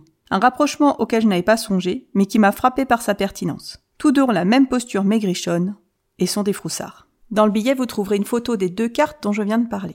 Passons maintenant à la couverture. Elle est clairement là pour attirer les fans du disque monde. Le nom de Pratchett s'affiche en grand en haut de la boîte, puis on tombe sur l'œil torve de Hatwin, la tortue qui porte sur son dos la planète où tout ce joyeux bazar se déroule. Et pour bien enfoncer le clou, les mots Disque Monde en blanc sur noir. Sous-titre Ankh-Morpork. Premier jeu de ce qui devait être une trilogie, mais qui ne comptera qu'une suite, Les Sorcières, car Terry Pratchett décédera avant la sortie du troisième opus. Il est donc clairement fait le choix de mettre en avant sur la couverture la cosmogonie emblématique de l'œuvre de Pratchett, plutôt que la ville où se déroule le jeu, la foutraque et bordélique Ankh-Morpork. C'est aussi Paul Kidby qui a réalisé cette illustration, Et voici ce qu'il en dit. La grande Hatuine. Ce que j'ai voulu donner dans ce tableau, c'est une idée de l'échelle astronomique. Après avoir potassé tous les livres sur les tortues marines que j'ai pu dénicher, il m'a paru judicieux de prendre la tortue verte comme modèle, car elle correspond à l'image que se font la plupart des gens de cet animal. J'ai ensuite recherché des photographies de la Lune et de ses cratères. Je m'en suis servi pour la carapace et pour suggérer qu'Atwin a parcouru les profondeurs de l'espace sous les bombardements de débris de toutes sortes. Afin également de mieux mettre l'échelle en valeur, j'ai placé une des nageoires devant le disque. Les mouvements d'une tortue marine rappellent beaucoup un vol dans l'eau, et je voulais que l'illustration donne cette impression, que la grande Atwin nage à travers le cosmos. J'ai dessiné les quatre éléphants qui portent le disque sur leurs épaules, d'après l'éléphant d'Afrique. Je les trouvais plus grandioses, mais ils ont l'air un peu tristes, comme s'ils étaient parfaitement conscients de la complexité de l'existence. Le soleil vient de se lever et la lumière se répand lentement sur le disque si bien qu'une moitié est éclairée par l'aube et que l'autre reste dans la nuit. Les deux citations de Paul Kidby proviennent de L'art du disque monde de Terry Pratchett et Paul Kidby paru chez La Talente. Au passage, je me permets de lancer une bouteille à la mer. Monsieur, dames, les illustrateurs et les illustratrices. Si vous pouviez expliquer vos illustrations de cette façon, vous me faciliteriez tellement le travail. D'avance, merci et bisous. Pour terminer, je voulais vous parler de Danny et de sa suite Danny se fait des films de Phil Viscaro, illustré par Antoine Bayargeau, paru chez Greux Games. Ce jeu doit être le plus graphiquement atypique de ma collection. C'est un jeu de communication par l'image à rôle caché, dont voici le pitch. Danny entend des voix. Danny en a assez. Vous êtes une de ces voix. Vous voulez exister. Des autres, faites-vous aider.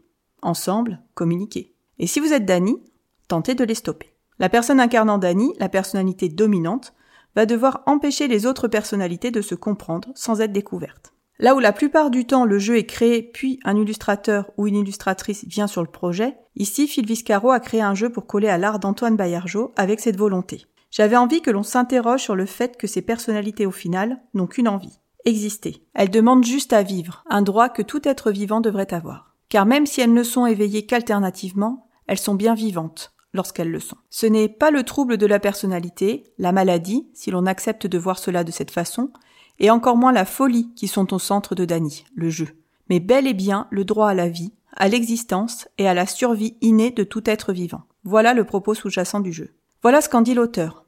Sacré programme philosophique, d'introspection, qu'il va falloir traduire graphiquement pour être perçu par les joueurs et les joueuses.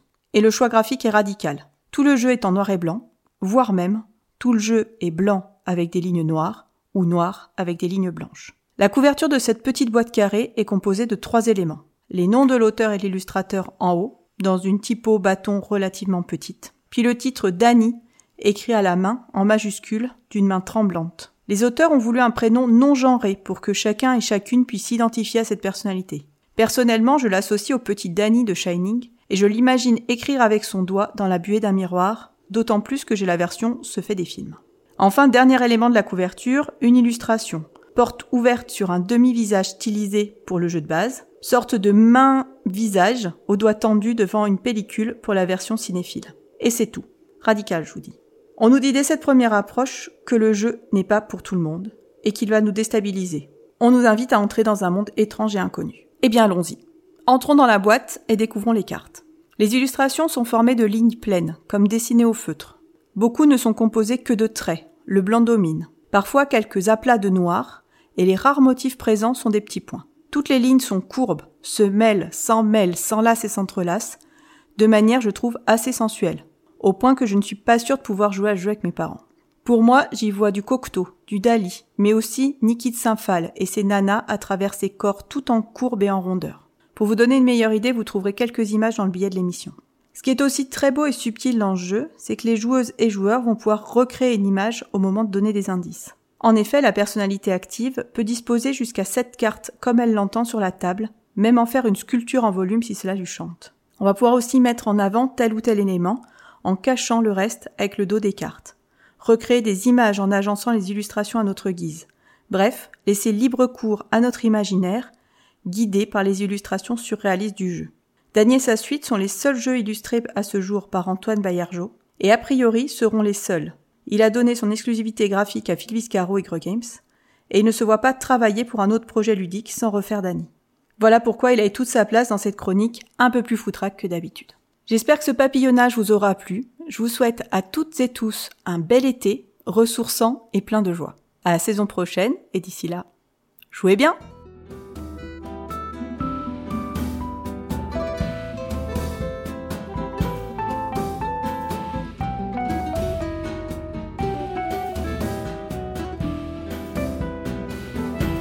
Eh bien, merci euh, beaucoup Elodie. C'était euh, comme toujours euh, une chronique, mais vraiment tout en subtilité et en finesse. Vraiment, c'est un plaisir à chaque fois. donc, elle a choisi de nous parler en fait de trois jeux différents et donc de trois artistes différents. Donc, on parle de Love Letter Princess Princess Princess Ever After, dont le visuel est celui de Kay O'Neill, hein, donc inspiré de son roman graphique The T-Dragon Society, comme elle explique, aussi de l'illustration du, des Annales du Disque Monde, qui est donc un jeu qui est désormais introuvable, hein, qui, puisqu'il n'est plus, euh, enfin, il est trouvable en occasion, mais il n'est plus réédité. Et euh, d'ailleurs, c'est amusant puisqu'en fait, euh, elle, elle, en parle dans la chronique. Elle dit qu'ils avaient les droits pour le faire, et on sait qu'en fait, ils n'ont plus, ils ont perdu les droits pour faire le jeu dans le même univers. C'est pour ça que le jeu a été rethématisé dans un univers beaucoup plus générique. Et ensuite, on parle de Danny Goes to Hollywood. Euh, est-ce que tu as joué un de ces trois jeux ou les trois ou? Pas du tout. Non, j'ai joué à Love Letter mais original, mais je, de ce que je comprends, ça, ça pas forcément grand-chose à voir. Si euh, bah, je pense que c'est le même jeu. Ah, je pense que c'est le même. Enfin, moi, je, pour moi, je comprends que c'est le même jeu. Simplement, c'est juste les illustrations qui sont les personnages qui sont différents, en fait. Euh, D'accord. Euh, enfin, j'imagine que c'est à peu près les mêmes pouvoirs. En fait, c'est vrai que des, des Love Letters, il y en a une déclinaison euh, énorme. Donc, euh, ah bah oui, alors j'y ai joué, ouais, Love Letter, j'y ai joué. Bah voilà.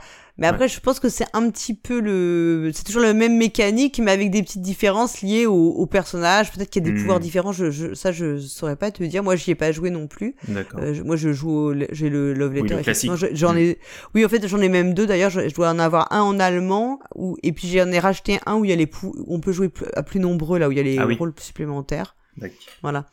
Le rôle dont le chancelier que ma fille continue d'appeler le chandelier.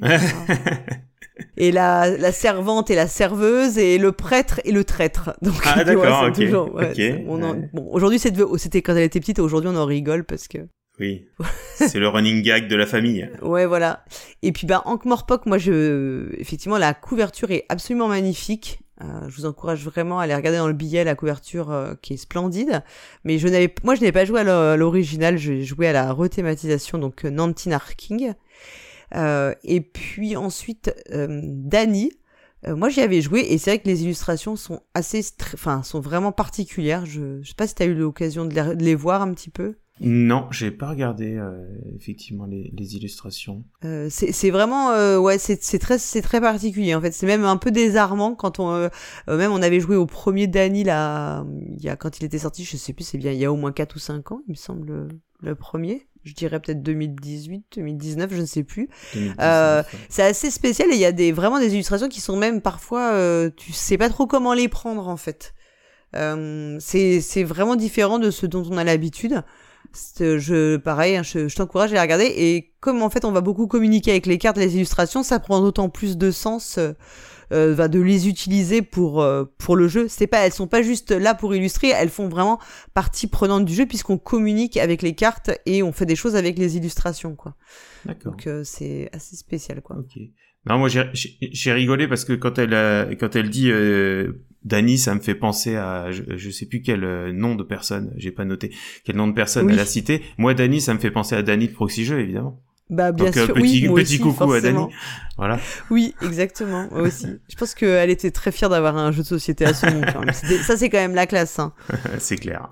Eh ben, écoute, on va continuer. Donc maintenant, on va passer. Alors, est-ce que ce sera la chronique la plus chaude de de l'émission? On va le savoir bientôt. Euh, puisque c'est la chronique de Zephyriel, c'est Soliloque, donc euh, la chronique consacrée aux jeux solo. Bonjour à vous mes chers PJ joueuses et mes chers PJ joueurs, c'est Zephyriel et vous êtes dans votre chronique mensuelle de Soliloque pour votre moment d'onanisme ludique. J'espère que vous passez un joli mois de mai et que vous faites bien ce qu'il vous plaît, bien évidemment. Ce mois-ci, je vais vous parler d'un jeu que j'ai attendu un peu longtemps je l'ai commandé il y a un peu plus de deux mois environ lors de sa précommande. C'est un jeu qui a été kickstarté. Je ne l'ai pas kickstarté, mais j'ai commandé, comme un faible que je suis, la version Kickstarter qui était vendue chez un de mes revendeurs favoris. Ce jeu est noté à 7.4 pour le moment sur la base de BGG. Il est sorti en anglais en 2022, en 2023 pour la version française.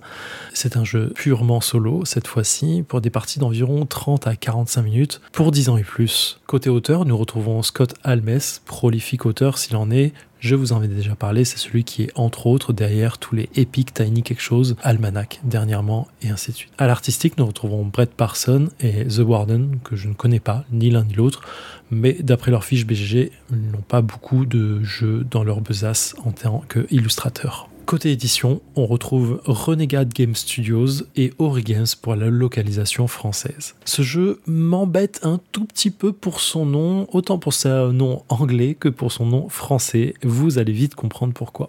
En anglais, le jeu se nomme Wreckland Run. Difficile à dire pour moi, j'ai un accent de merde, je suis vraiment désolé. Wreckland, W-R-E-C-K, qui signifie casser, briser, euh, bref, vous avez compris. En français, le jeu se nomme La mort aux trousses. Et c'est bien gênant parce qu'il y a déjà un jeu qui se nomme de la même façon, mais c'est Les morts aux trousses, un jeu de Jean-Louis Marco, Victor Marco et Olivier Bernet, illustré par Victor Marco qui était édité chez NecoCorp en 2006. C'était un jeu de zombies qui se jouait de 3 à 6 joueurs pour 12 ans et plus à environ 75 euh, minutes par partie. On était des survivants d'un apocalypse zombie qui, qui on allait euh, tous vers la maison du vieux fou dans le village et on essayait de s'en sortir pendant que les zombies rentraient.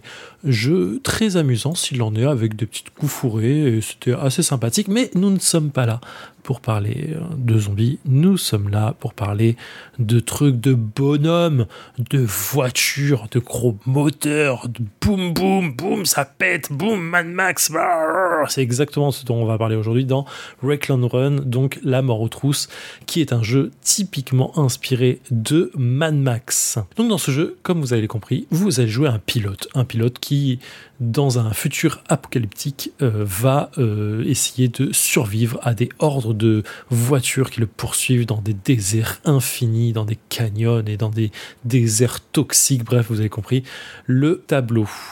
Ce jeu, donc Renegade Studio, fait partie de l'espèce de trilogie dont j'avais déjà fait part dans le défi de l'arène et dans Warp Edge. Ça fait partie de leur euh, trilogie jeu solo spécifique Renegade, un peu, spécifique, un peu spécial avec des lancers de dés un peu soit frénétiques, euh, soit très tactiques. Euh, voilà, c'est un, peu cette idée-là. On change complètement d'univers, encore une fois, on va changer de façon de jouer, mais l'idée du gros jeu solo un peu tactique reste toujours en place sur lequel on va passer 30 minutes minimum à chaque fois. Donc voilà, c'est des gros, gros gros partie, euh, gros puzzle game euh, solo, grosso modo, qu'on vous propose ici. Donc, Wreckland Run, vous allez commencer par choisir un véhicule et un pilote. Alors, je vais vous parler de la version Kickstarter que j'ai commandée qui comprend le tapis de jeu, les sleeves euh, et l'extension directement. Euh, parce que euh, honnêtement, je voyais pas le jeu autrement lorsque j'ai regardé les, détails. Non seulement ça m'a permis de le recevoir en avance parce que la version, c'est les restants du Kickstarter qui, ont été vendus. la version au moment où j'enregistre cet épisode n'est pas encore sortie. La version simple du jeu, normale, disons-nous, elle sort fin mai, 26 mai, si je ne dis pas de bêtises. Voilà, donc au moment où vous écouterez ça, le jeu sera sûrement sur les étals et vous pourrez vous jeter dessus. Je n'en doute pas une seule seconde. Donc je vais vous forcément pas vous parler de la version que j'ai avec euh, le tapis et ainsi de suite parce que tout ça pour moi participe grandement à l'univers du jeu et à l'imaginaire que j'ai moi quand je suis en train de jouer parce que le tapis représente effectivement une route avec le désert en plus d'avoir les emplacements pour les différentes cartes et les dés. Je trouve que c'est un, un, impact que juste poser euh, le, carton de la voiture euh, sur la table même si je mets un tapis de jeu noir en dessous. Bref, donc on commence par choisir une voiture. Il y a trois types de voitures disponibles qui ont chacun leur nombre de points de vie, leur spécificité et les accessoires qui vont avec, parce que vous allez l'équiper en armes, bien entendu. Et il y a plusieurs pilotes. J'ai choisi vraiment la voiture de base et le pilote de base pour les, euh, les premières parties. Au moment où je vous parle, j'ai fait cinq parties euh, de ce jeu. J'ai avancé dans le mode campagne, je me suis fait rouler dessus, c'était même pas volontaire, euh, sur, euh, sur la dernière partie du chapitre, le chapitre 4. Mais je prends, j'ai vraiment pris un plaisir fou jusqu'à présent. Comment se joue le jeu? Une fois que vous avez choisi votre pilote et votre voiture, vous allez avoir des équipements spécifiques sur la voiture qui sont déjà marqués. En fait, votre voiture, vous la voyez dessus, il y a 9 emplacements, euh, 9 cases, hein, 3 par 3, euh, dont au milieu, et votre moteur, c'est grosso modo le cœur de votre voiture. Évidemment, si le moteur pète, euh, il se passe plus rien, vous avez perdu la partie. Tous les équipements à côté peuvent péter, être endommagés, complètement cramés. Tant que votre moteur est debout, vous continuez à jouer. Ce sera bien sûr très dur si tout est cassé à côté. Une fois ceci fait, vous allez mettre en place euh, le, le setup du jeu. Bon, je vais passer là-dessus, mais surtout, vous allez ouvrir le carnet de campagne parce qu'il n'y a aucun intérêt de ne jouer à ce jeu s'il n'est pas en campagne. Ce n'est pas un legacy, attention, vous allez rajouter des choses dans la pioche et dans le deck euh, d'adversaires, mais c'est pas vraiment un legacy. On ne crame rien, on rajoute pas de règles, ou ainsi de suite, il n'y a pas vraiment tout ça. Comment euh, ça se passe? Vous lisez l'intro du chapitre 1 que je vais vous faire ici. C'était peut-être pas le meilleur jour pour jouer au voleur. Vous laissez votre esprit vagabonder tout en bidouillant le tableau de bord de votre bolide. Malgré le vacarme assourdissant des cylindres crachant des gerbes de flammes, des hurlements de colère vous parviennent. Le camp n'était qu'amoncellement des pièces détachées et de carcasses rouillées, quelques caisses de cargaison moins subtilement remplacées par des boîtes vides auraient dû passer inaperçues. Quelle erreur Votre supercherie n'a guère fonctionné. Vous pensiez vraiment pouvoir piller le chef de gang du coin et vous en sortir indemne? Faites chauffer votre moteur. Ce n'est que l'intro, derrière il y a deux pages de petites narrations assez sympathiques qui sont clairement du niveau de ce qu'on attend de ce genre de choses. Comme si vous avez déjà écouté ce que j'ai dit sur Warpage et sur euh, le défi de la reine.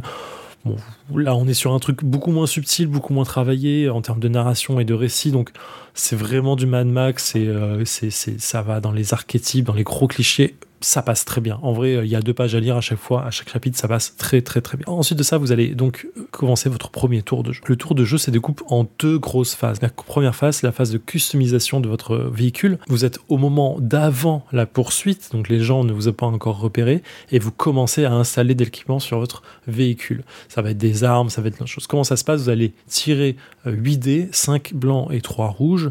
Une fois que vous avez tiré ces dés-là, vous allez pouvoir, avec certaines combinaisons que vous demandent les équipements, pour les achats, acheter et déinstaller l'équipement. Par exemple, certains équipements vous demandez euh, de dépenser 3D de la même valeur ou 4D avec une suite 1, 2, 3, 4. D'autres équipements vont demander de faire une somme. Donc voilà, vous avez l'idée.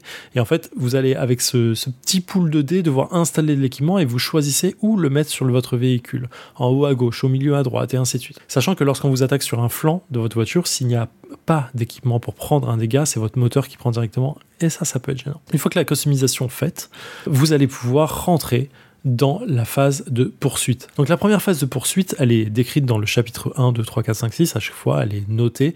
On va vous donner le nombre d'équipements que vous allez pouvoir équiper, puis le nombre de ennemis qui va venir vous poursuivre. La phase de poursuite se, fait ainsi. Vous relancez tous les dés. Les dés blancs, ça va être les dés que vous allez devoir dépenser pour activer votre équipement. Les dés rouges, ce sont les dés ennemis pour lesquels vous allez devoir les dépenser pour pouvoir activer les ennemis. Vous n'avez pas le choix de les activer. À chaque étape de cette phase poursuite, vous allez placer un des rouges, puis dépenser autant de dés blancs que vous voulez.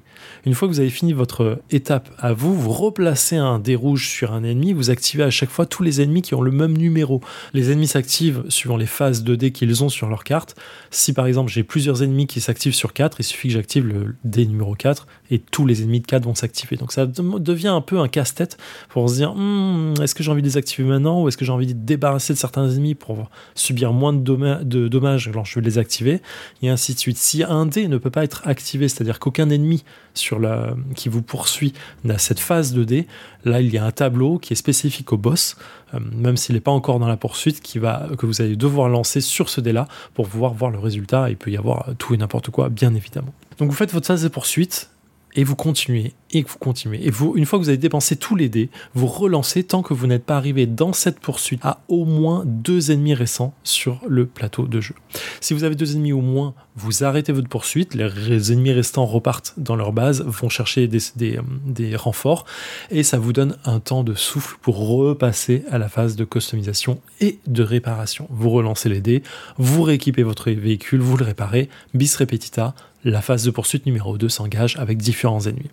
Vous continuez comme ça jusqu'à la phase de poursuite numéro 3 où le boss du chapitre apparaît. Il apparaît toujours derrière vous, il a des règles bien sûr euh, spéciales qui vont rentrer en jeu, il ne peut pas prendre de dégâts tant qu'il a des, ennemis avec lui sur le côté du véhicule, hein, sachant que les ennemis apparaissent en face, derrière et sur les flancs. On va continuer comme ça. Dès que vous avez vaincu le boss, le chapitre s'arrête, vous avez gagné la partie. Vous continuez la poursuite et relancez les dés tant que ce n'est pas le cas. Et il y a une valeur très stressante à faire ça parce que c'est du calcul. Oh là là, il me reste deux dés rouges à placer. Ça va activer trois ennemis plus le boss. Je vais prendre tant de dégâts. Ouh, je vais avoir trois équipements qui vont sauter. C'est le moteur qui va prendre après. Hum, il reste que deux points de vie, ça va être chaud. Vous êtes dans un état à peu près identique à chaque phase de poursuite et c'est vraiment à la fois stressant et grisant parce que vous pouvez finir votre phase de poursuite numéro 3 et tuer le boss alors qu'il ne vous reste quasi plus d'équipement, tout est en flammes, mais vous avez quand même gagné. Sachant que les réparations c'est très simple, sachant que le changement d'équipement permet de réparer aussi, il y a plein de petits détails comme ça qui sont grisants, qui récompensent, qui valorisent un peu votre façon de faire. Quand vous arrivez à faire des combos de dés aussi, c'est-à-dire que tout votre équipement doit s'activer sur des phases de dés elles aussi. Mais il y a des petits moments où lorsque vous gérez bien ces phases de dés sur votre équipement, vous avez des combos de maboule à faire. Oula, je vais changer la place de trois véhicules ennemis, je vais le mettre tout sur le flanc, boum, j'active le lance-flamme qui fait des dégâts à tout le monde d'un coup. Ça me fait détruire ce véhicule-là qui rentre dans mes pièces détachées parce qu'il y a un système aussi là-dessus que je vais pouvoir redépenser pour réactiver une arme. C'est vraiment un petit jeu de combo ultra intéressant, mais qui peut être très violent lorsque vous le gérez très mal. Les premières parties font un peu mal. Le système de deck d'équipement, quand il est mal tiré, fait un peu mal, mais vous avez toujours de quoi vous en sortir et ça, c'est grisant. Des trois jeux qui sont sortis entre Warpage, Défi de l'arène et La mort aux trousses, franchement, La mort aux trousses pour l'instant, c'est un tueur. Je je kiffe ce jeu. J'ai vraiment envie de jouer. À chaque fois que je finis un chapitre, j'ai envie d'enchaîner. Là, je vous enregistre ça. Je viens de me faire rouler par le boss du chapitre 4. J'avais qu'une envie, c'était relancer tout de suite la partie pour pouvoir relancer mon véhicule et péter euh, du véhicule adverse. Vraiment, c'est grisant. Les règles sont assez bien écrites, bien détaillées. C'est un peu long à lire, à s'y mettre. Il y a plein de petits détails. Mais franchement, pour un jeu solo, c'est ultra cool et on a vraiment l'impression de se battre contre les ennemis. C'est pas juste un automa. Bref, vous avez compris, je suis un peu sur un mini coup de cœur onanistique de ce jeu et je sens que je vais m'éclater. Sachant que le jeu de base comporte 7 chapitres, que l'extension en comporte 3 de plus, il y a donc 10 chapitres à faire minimum, donc 10 parties minimum si vous roulez sur le jeu pour pouvoir vous éclater changer de pilote entre chaque chapitre si vous, si vous voulez, refaites le tout avec un autre pilote. Bref, vraiment, il y a une forme de montée en puissance qui est assez agréable. Vous débloquez des compétences à certains chapitres que vous gardez d'un chapitre à l'autre. Vraiment, ça fait des combos assez maboules. Et encore une fois, je vous le dis, c'est très grisant tout ceci. Voilà, c'est tout pour aujourd'hui, mes chers PJ joueuses et mes chers PJ joueurs. Profitez de ce beau temps, il risque de durer quelques mois encore. Prenez soin de vous, je vous kiffe. À bientôt, ciao. Eh ben merci beaucoup Zéphiriel. Donc euh, eh bien, euh, on est dans un univers où il a l'air de faire à la Mad Max, donc il fait forcément très chaud, euh, où on fait chauffer les moteurs. Donc là, c'était sûr que c'était la chronique la plus chaude de, l'émission, on est sûr. C'est c'est certain. Euh, moi, je connais, j'avais pas du tout entendu parler de ce jeu, euh, Run. Non, euh, moi non plus. Je sais pas si toi. Non. Et en plus, alors le titre en français, enfin, c'est clair que euh, ça ne donne pas du tout une idée de à quoi on va jouer, parce que moi, quand on me dit la mort aux trousses, moi, je pense au film d'Hitchcock. Bah, évidemment, ouais. ouais. pareil. Ouais. Donc je me dis, ça va être un truc d'espionnage plutôt, euh, je ne sais pas. Enfin. Oui, oui, oui. Non, non, mais euh, ouais, ouais, un univers de, de Mad Max. Là, j'ai été regarder quelques quelques images, ouais, la, la voiture et tout. Bon, moi, c'est c'est un jeu qui pourrait me plaire dans, dans l'absolu parce que jeu solo je suis pas je suis pas du tout contre. Euh, mode campagne ça, ça m'intéresse bien. Avec des dés et des cartes ça me plaît bien. Mais le problème pour moi c'est le, le, thème. Parce que bon les voitures euh, qui font vroom vroom euh, c'est pas du tout mon truc quoi en fait. Donc voilà. Mais je je ouais allez, allez écouter franchement je suis bien intéressé pour pour tester Ouais, c'est vrai que le jeu a l'air bien, enfin, ce qu'il en dit et tout, euh, ça a l'air euh, vraiment chouette. Ouais, ouais c'est Après, moi, moi, j'avoue que bah, le thème en soi, ça me ouais, ça me branche pas plus, même si pourtant j'aime, dans l'absolu, j'aime bien conduire en fait. Euh, ah ouais? ah non, moi non plus. Moi non, je déteste ça.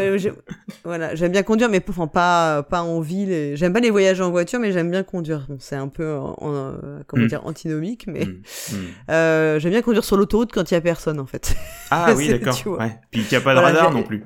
Euh, non, que, non, quand même. Attends, je fais, tu sais, j'ai, j'ai un truc qui permet de limiter la vitesse, donc je l'enclenche Ah et je suis tranquille. Je ne dépasse plus jamais, donc. euh, D'accord. je ne me fais jamais flasher comme ça. Mais je, dé- je déteste pas la sensation que tu peux avoir quand tu conduis, tu vois, des voyages ou les voyages en voiture, c'est pas désagréable. Après, euh, bon, il y a le problème, c'est que souvent la conduite, c'est beaucoup. euh, c'est quand même tu fais plutôt des petites distances et en ville et c'est très très chiant et c'est très dangereux donc euh, enfin tu c'est beaucoup plus dangereux que, que de conduire sur des grosses distances finalement Hmm.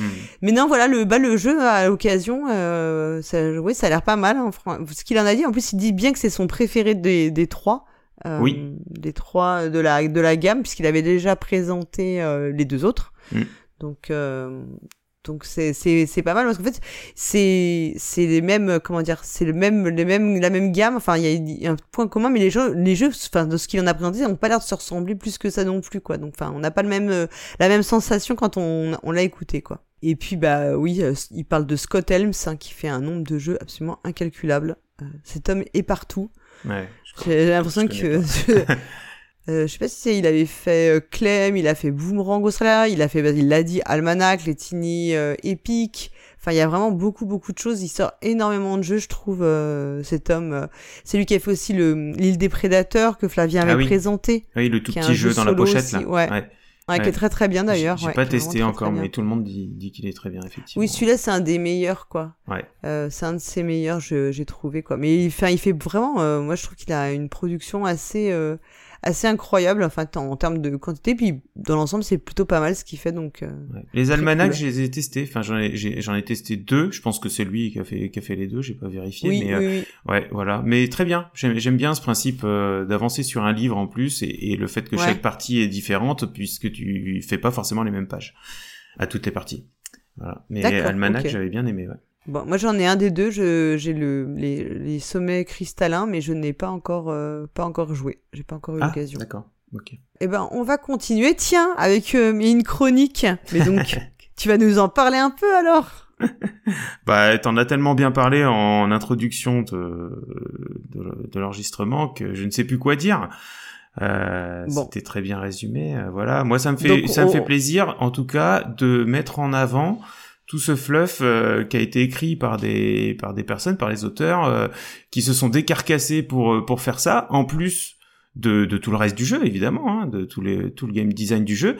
Parfois, ça me fait mal au cœur de finir un jeu et de me dire, bah merde, euh, il y avait plein de trucs écrits sur les cartes et j'ai même pas fait gaffe parce que je me suis concentré sur bah, les éléments de, de mécanique de jeu, quoi, les, les petits symboles, Mm. les petits chiffres, les petits trucs et j'ai pas pris le temps de lire mes cartes parce que j'étais concentré sur euh, quel est quel est euh, bah, quel est le meilleur coup à jouer pour la suite. euh, donc euh, voilà, t'es Oui, toujours en et train puis de après, t'as, et en plus après, t'as tout le monde qui dit, ah, le thème est plaqué finalement et tout, et tu te dis, bon, bah, les, ouais, enfin, c'est, hein, souvent on a ça, alors qu'en fait, il bah, y, a, y a eu des- parfois des, des tas d'efforts faits de thématisation, enfin, de. Tout à fait, de tout à fait. tout. Et, là, particulièrement dans, bah, dans, dans, dans celui-là que, que vous allez écouter, j'ai, j'ai presque rien ajouté par rapport à tout ce qu'on peut avoir sur les cartes et, et dans le livre de règles. Hein.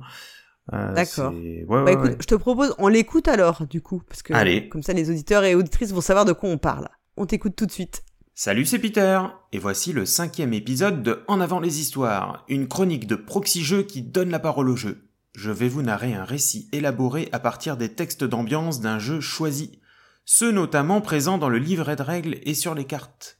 Ces morceaux de littérature qui n'ont aucune incidence sur la mécanique ludique. Vous avez le temps de la chronique pour deviner le jeu dont l'histoire s'inspire. Je vous le révélerai juste après. Merci pour vos retours dans les commentaires et bonne écoute. En avant les histoires.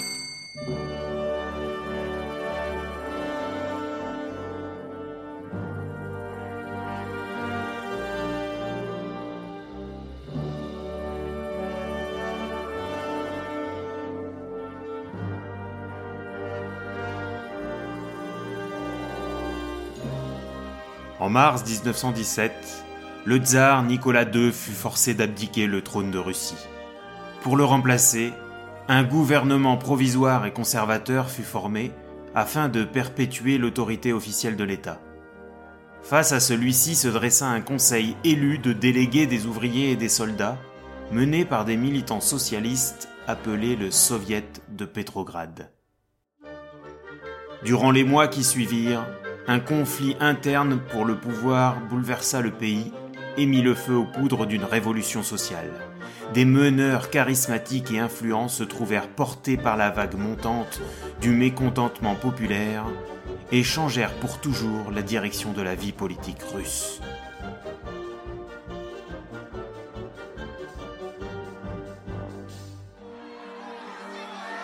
Qu'est-ce qui se passe encore?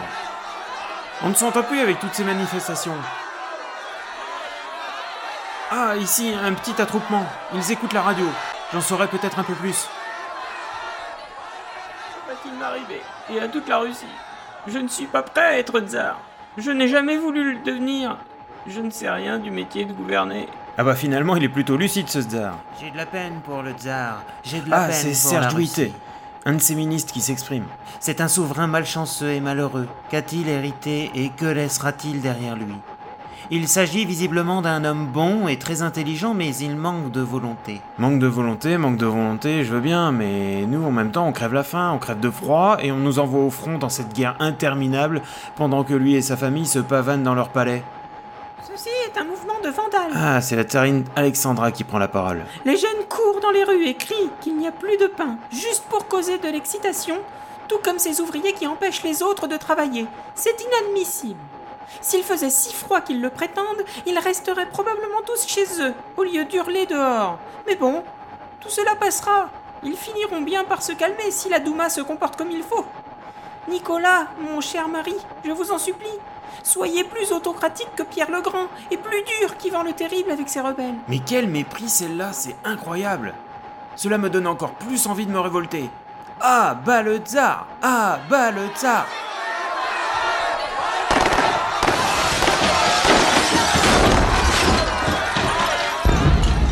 Quoi Mais cette fois-ci, ce n'est plus une manifestation, mais une émeute Et ici, une barricade commence à se former, l'accès au pont sur la Neva est coupé, comment je vais faire pour rentrer chez moi?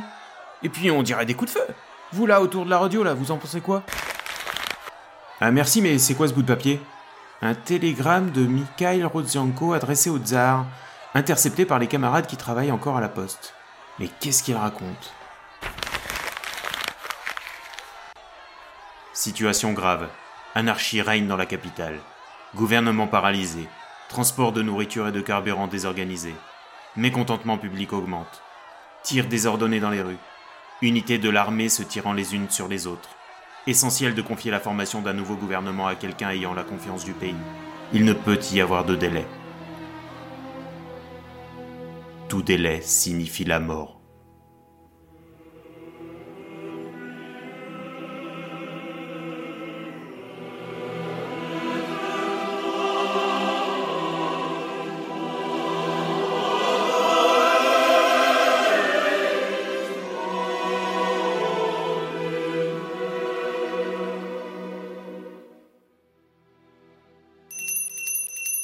Oui, oui, j'arrive.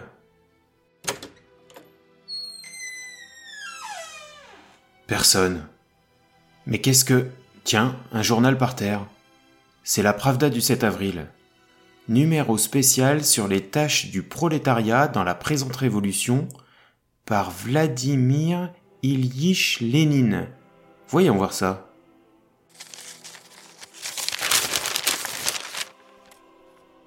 Alors, il faut faire comprendre aux masses que les soviets des députés ouvriers sont la seule forme possible de gouvernement révolutionnaire. Mais oui. Et là, la classe ouvrière doit briser, démanteler la machinerie d'État toute faite, et non se borner à simplement en prendre le contrôle. Évidemment.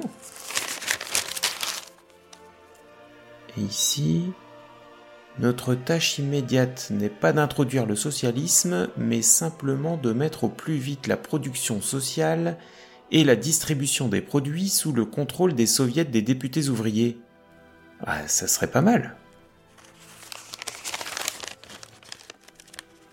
Et là, abolition de la police, de l'armée et de la bureaucratie. Les salaires de tous les fonctionnaires qui peuvent être élus et révoqués à tout moment ne doivent pas dépasser le salaire moyen d'un ouvrier compétent. Ouais, là, il y va un peu fort. Et à la fin, qu'est-ce qu'il dit? Dans notre attitude envers la guerre, qui, sous le gouvernement de Lvov et compagnie, demeure incontestablement pour la Russie une guerre de prédation impérialiste, étant donné la nature capitaliste de ce gouvernement, pas la moindre concession jusqu'au boutisme révolutionnaire ne sera permise. Ah, bah je suis bien d'accord.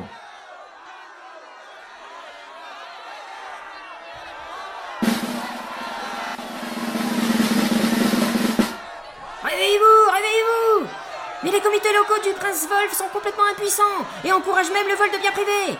La police continue à dormir pendant que les paysans pillent et brûlent. La campagne sombre dans le chaos avec des vols et des incendies tous les jours, pendant qu'il reste à ne rien faire dans ses confortables bureaux de Pétersbourg. Réveillez-vous, réveillez-vous Oula, j'ai dû louper un épisode. Je vais mettre la radio pour en savoir un peu plus.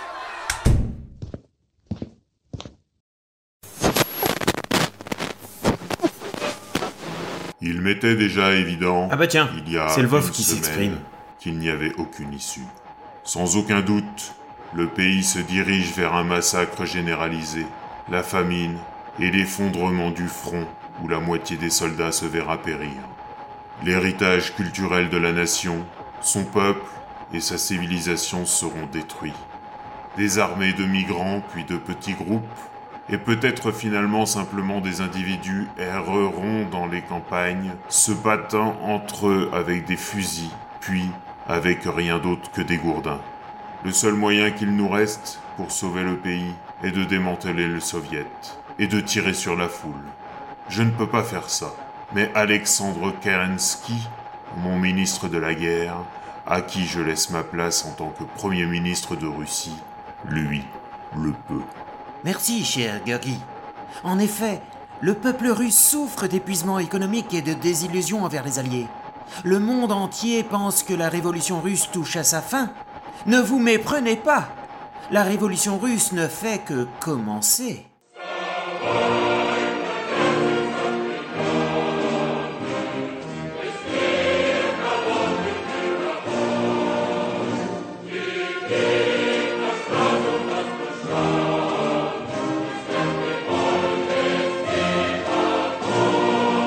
C'était Qui de nous deux Une histoire librement inspirée d'un jeu pour deux en duel qui contient aussi un mode solo que je n'ai pas testé. Son auteur est Brett Myers et les illustrations sont de Kwanchai Moria. Il est sorti en 2018 et si j'en crois BGG, il n'a pas encore été traduit en russe.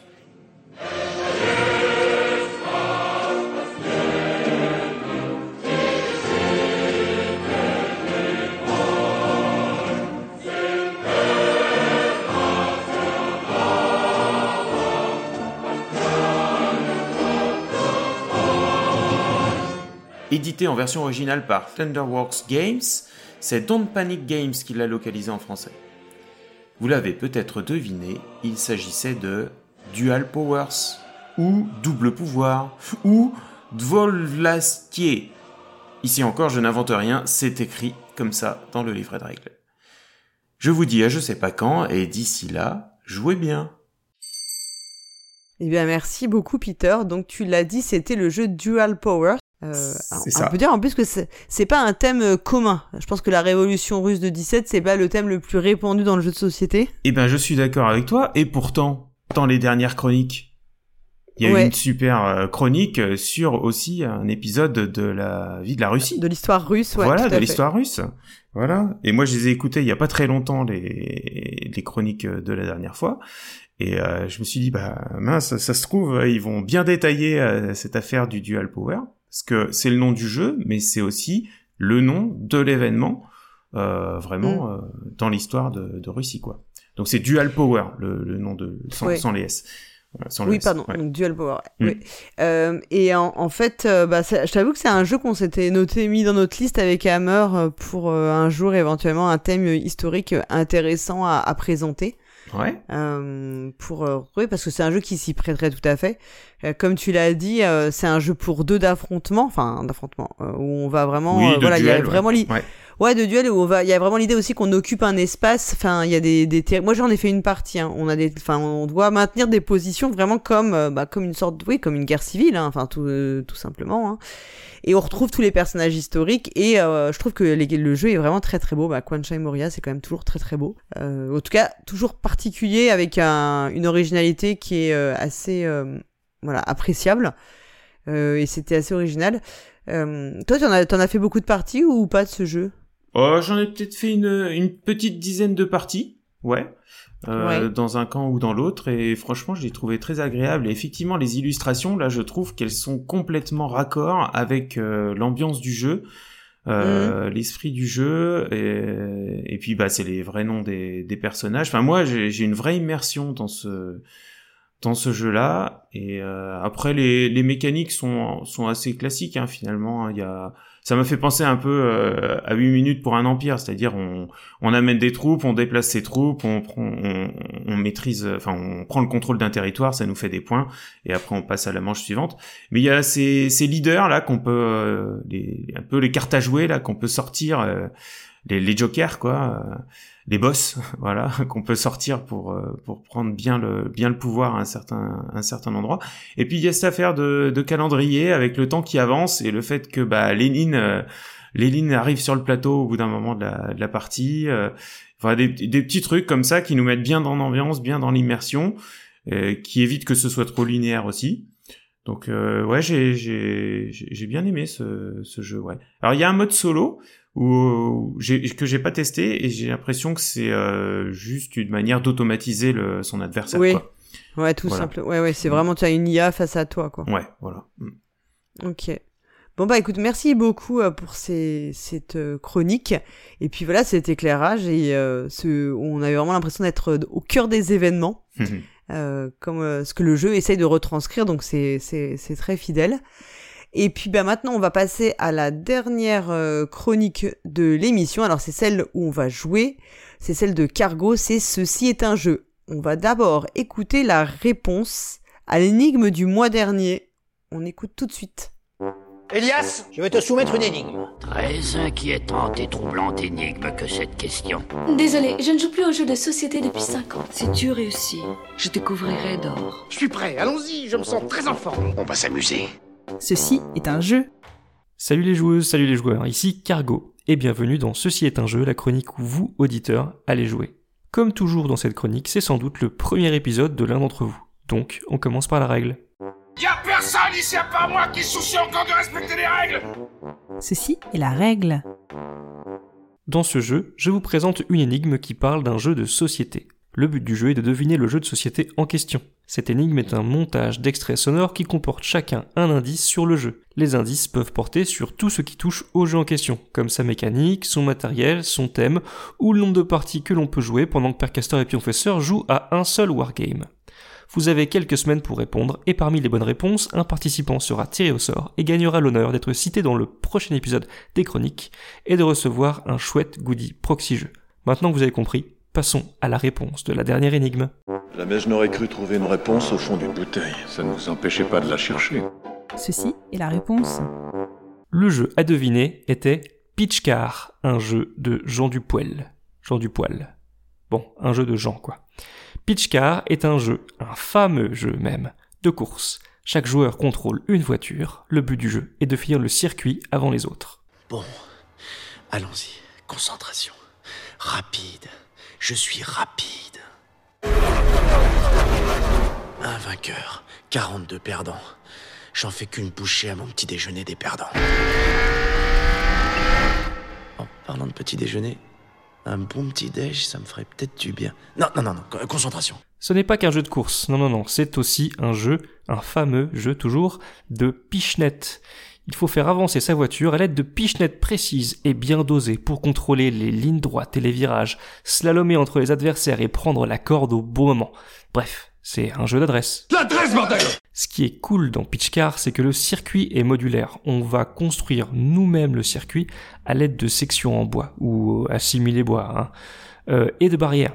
Ça glisse bien, c'est agréable au toucher, ça a sa petite odeur dans la boîte. C'est pas désagréable le bois. D'autant que là, je vous ai mis de la qualité. Hein. Mettons pour un banquet. Bon, s'il y a 5 ou 6 dames qui veulent un petit peu bagnoder là-dessus, ça bougera pas. Hein. Ah, et en plus, on peut bagnoder dessus, ça bougera pas. Ah, il a tout pour plaire ce jeu. Il existe même plein d'extensions pour faire des circuits de plus en plus dingues, des tremplins, des tunnels, des plateformes, des croisements et même des loopings. Ça y est, c'est loupé. Mon cerveau fait louper. C'est. Mon cerveau fait louper. À chaque tour de pitch car, vous faites une pichenette pour faire avancer votre voiture.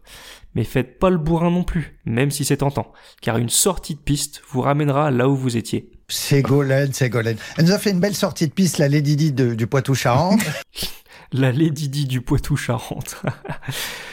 Dans le mode normal, on essaie de ne pas faire sortir les adversaires, mais il y a un mode trash où là, on veut leur rentrer dedans. D'ailleurs, il y en a plein des modes de jeu, des essais qualificatifs, des courses poursuites, des championnats individuels par équipe ou un championnat du monde sur plusieurs circuits. Ce qui compte, c'est de se marrer en pichenettant.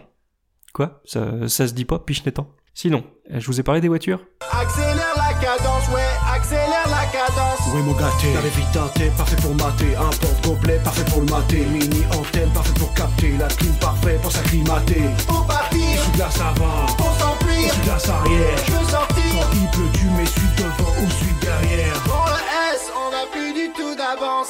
On ira au salon de l'auto, mais après les vacances, qu'est-ce que t'en penses? J'ai le mode d'emploi Oh, pas vrai. Tranquille ou quoi? Tranquille Pour le tableau de bord, y a une petite peau de chamois Marque porte-clés Bon, en réalité, il y a un petit peu moins d'options que ça. Euh, ce sont de simples disques de couleur en bois avec un très joli petit autocollant.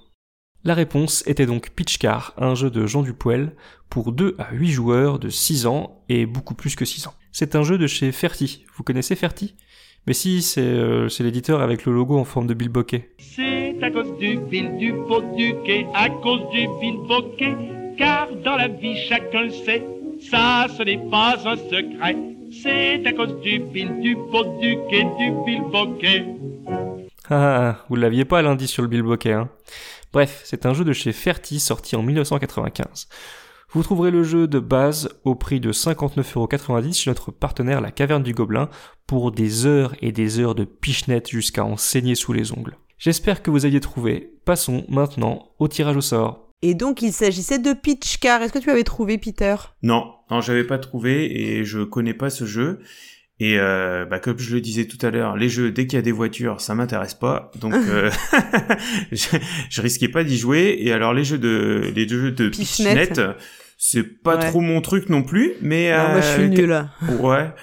Et Je suis euh, assez mauvais, j'avoue. hein. ah ouais. Mais à force d'en entendre parler, finalement, je me dis bah peut-être que peut-être que ça pourrait me plaire et bah finalement Cargo il doit bien aimer ça parce que moi je me souviens de Ah oui. du 7 et match Oui, il adore. qu'il a- ah Mm. voilà, il adore ça. Et bah voilà. ouais, ouais. Mm. Donc euh, Ouais, ouais, il adore. euh, pitch car, un petit indice pour les prochains. Alors regardez du côté des jeux de pitchnet, ça ça tombe de temps en temps quoi. Voilà. Exactement. Alors on va féliciter Tonion, Psycho, Suiveil, Dr. Che et Philippe KFDJ qui ont trouvé mais qui ne participent pas au tirage au sort. Et donc euh, pour le tirage au sort, on a quatre euh, bonnes réponses en fait euh, parmi ceux qui y participent. Donc tu vas pouvoir lancer un dé de 1 à, à 4 faces hein, et donc euh, me donner euh, me dire entre 1 à 4 qui est le vainqueur. Ce sera le 1. Et le 1 eh bien c'est Gerny Lolo. Ah bah qu'on connaît bien. Mais oui, qu'on connaît bien, parce qu'il nous laisse toujours des commentaires. Et je crois qu'il avait gagné, en plus, il y a pas longtemps. Oui. Donc, euh, voilà. Oui, il me semble bien. Ah ouais. Mais il mérite bien son sommes- goodies alors. Exactement, ouais, ouais. C'est le commentateur, euh, comment dire, fou. Et il trouve toujours des petits noms tout mignons pour nous, ça c'est cool. Ouais. Bah écoute, bravo euh, Gerny Lolo. Donc, euh, bah, Cargo prendra contact avec toi euh, pour, pour ton goodie. Et puis maintenant, on va écouter bah, la nouvelle énigme. Réelle Et la vitesse de croisière d'une hirondelle lorsqu'elle n'a aucune charge. Que voulez-vous dire Une hirondelle africaine ou une hirondelle européenne? Ceci est l'énigme. Bravo à celle ou celui qui a été tiré au sort. On remet les voitures au garage et on écoute la nouvelle énigme. Attention, ça commence. Mais ne me regarde pas comme si c'était facile. Tu sais bien que moi, je ne suis pas si docile. Imaginez un instant que cette chose ne puisse pas être identifiée pour la simple raison qu'elle vient du néant et ne peut être identifiée. Il paraît que le soleil est tellement chaud qu'une saucisse elle crame en même pas deux secondes. Caradoc il dit ouais mais si on présente la saucisse à peine à peine et qu'on la retire tout de suite, moi je lui dis c'est même pas la peine d'y penser. Votre saucisse elle devient toute noire et en plus vous vous cramez aussi. À moins de tenir la saucisse avec un super long bâton, mais pas en bois, sinon il crame aussi. Euh, capitaine, il est tout à fait possible que cet astéroïde ne soit pas totalement stable. Pas totalement stable. Je suis vraiment ravi que tu sois là pour nous dire ça. Les derniers seront les premiers dans l'autre réalité. Votre visage est bronzé, mais pas votre peau au-dessus des poignets. Vous étiez donc à l'étranger, mais vous n'avez pas pris de bain de soleil. Vous boitez beaucoup en marchant, mais quand vous êtes debout, vous ne demandez pas de chaise, comme si vous aviez oublié votre jambe. Donc c'est en partie psychosomatique. Et les circonstances dans lesquelles vous avez été blessé vous ont traumatisé. Blessé au front donc, blessé au front et bronzé, Afghanistan ou Irak. Moi, je pensais que c'était des bulles de gaz qui brûlaient à des billions de kilomètres de nous. Toi, à part le gaz, y a pas grand-chose qui t'intéresse.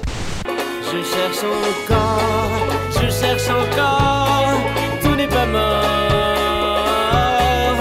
cherche encore, je cherche encore, tout n'est pas.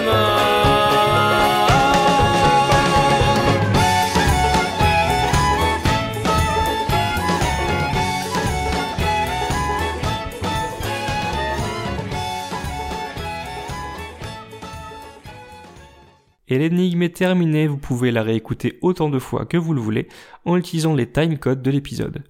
Surtout, n'oubliez pas d'aller remplir le formulaire présent dans le billet du podcast pour tenter de remporter un formidable goodie proxy jeu et briller en soirée. Rendez-vous sur proxy avec un i-jeu avec un x.fr à la page de ces chroniques, vous y trouverez également les noms et les références des extraits des énigmes. Vous avez jusqu'à mi-juin 2023 environ pour me faire parvenir votre réponse. Quant à moi, je vous retrouverai le mois prochain avec une nouvelle énigme.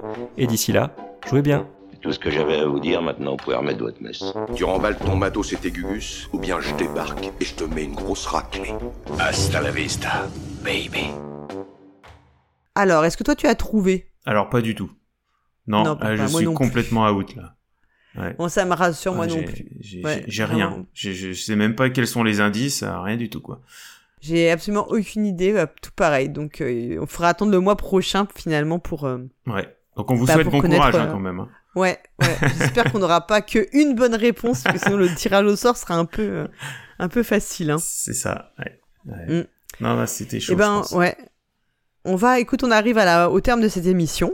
Bah, je te remercie euh, mille fois de m'avoir accompagné. Et merci de ton bah, invitation. aussi- bah, c'est un plaisir. C'est aussi comme ça un moyen un peu euh, plus cool pour euh, bah, faire connaissance avec les auditeurs, auditrices. Enfin, voilà, connaître un peu tout- toute l'équipe. Mhm. C'est toujours un moment chouette Bah oui. euh, de discuter. De, c'est vraiment voilà, ces discussions un peu impromptues. C'est, c'est un petit plaisir des chroniques également. Donc que vous ayez aimé notre émission ou non, faites-le nous savoir en laissant un commentaire sur le site podcast.proxy-jeu.fr, proxy avec un i et jeu avec un x.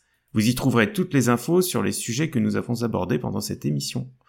Vous pouvez également nous contacter sur Twitter, sur Facebook, Instagram, sur Discord et surtout parler de nous autour de vous. Alors on se retrouve la semaine prochaine pour un épisode de Jeu du mois qui sera présenté par un duo glamour. Je sais de quoi je parle puisque en principe je suis dans le duo, je suis l'un des deux, ou enfin l'une des deux plutôt. Et puis bien sûr le mois prochain avec de nouvelles chroniques hein, qui seront les dernières de la saison 13. Et oui, c'est le temps passe très très vite. Et d'ici notre prochaine émission, jouez, Jouez bien. bien.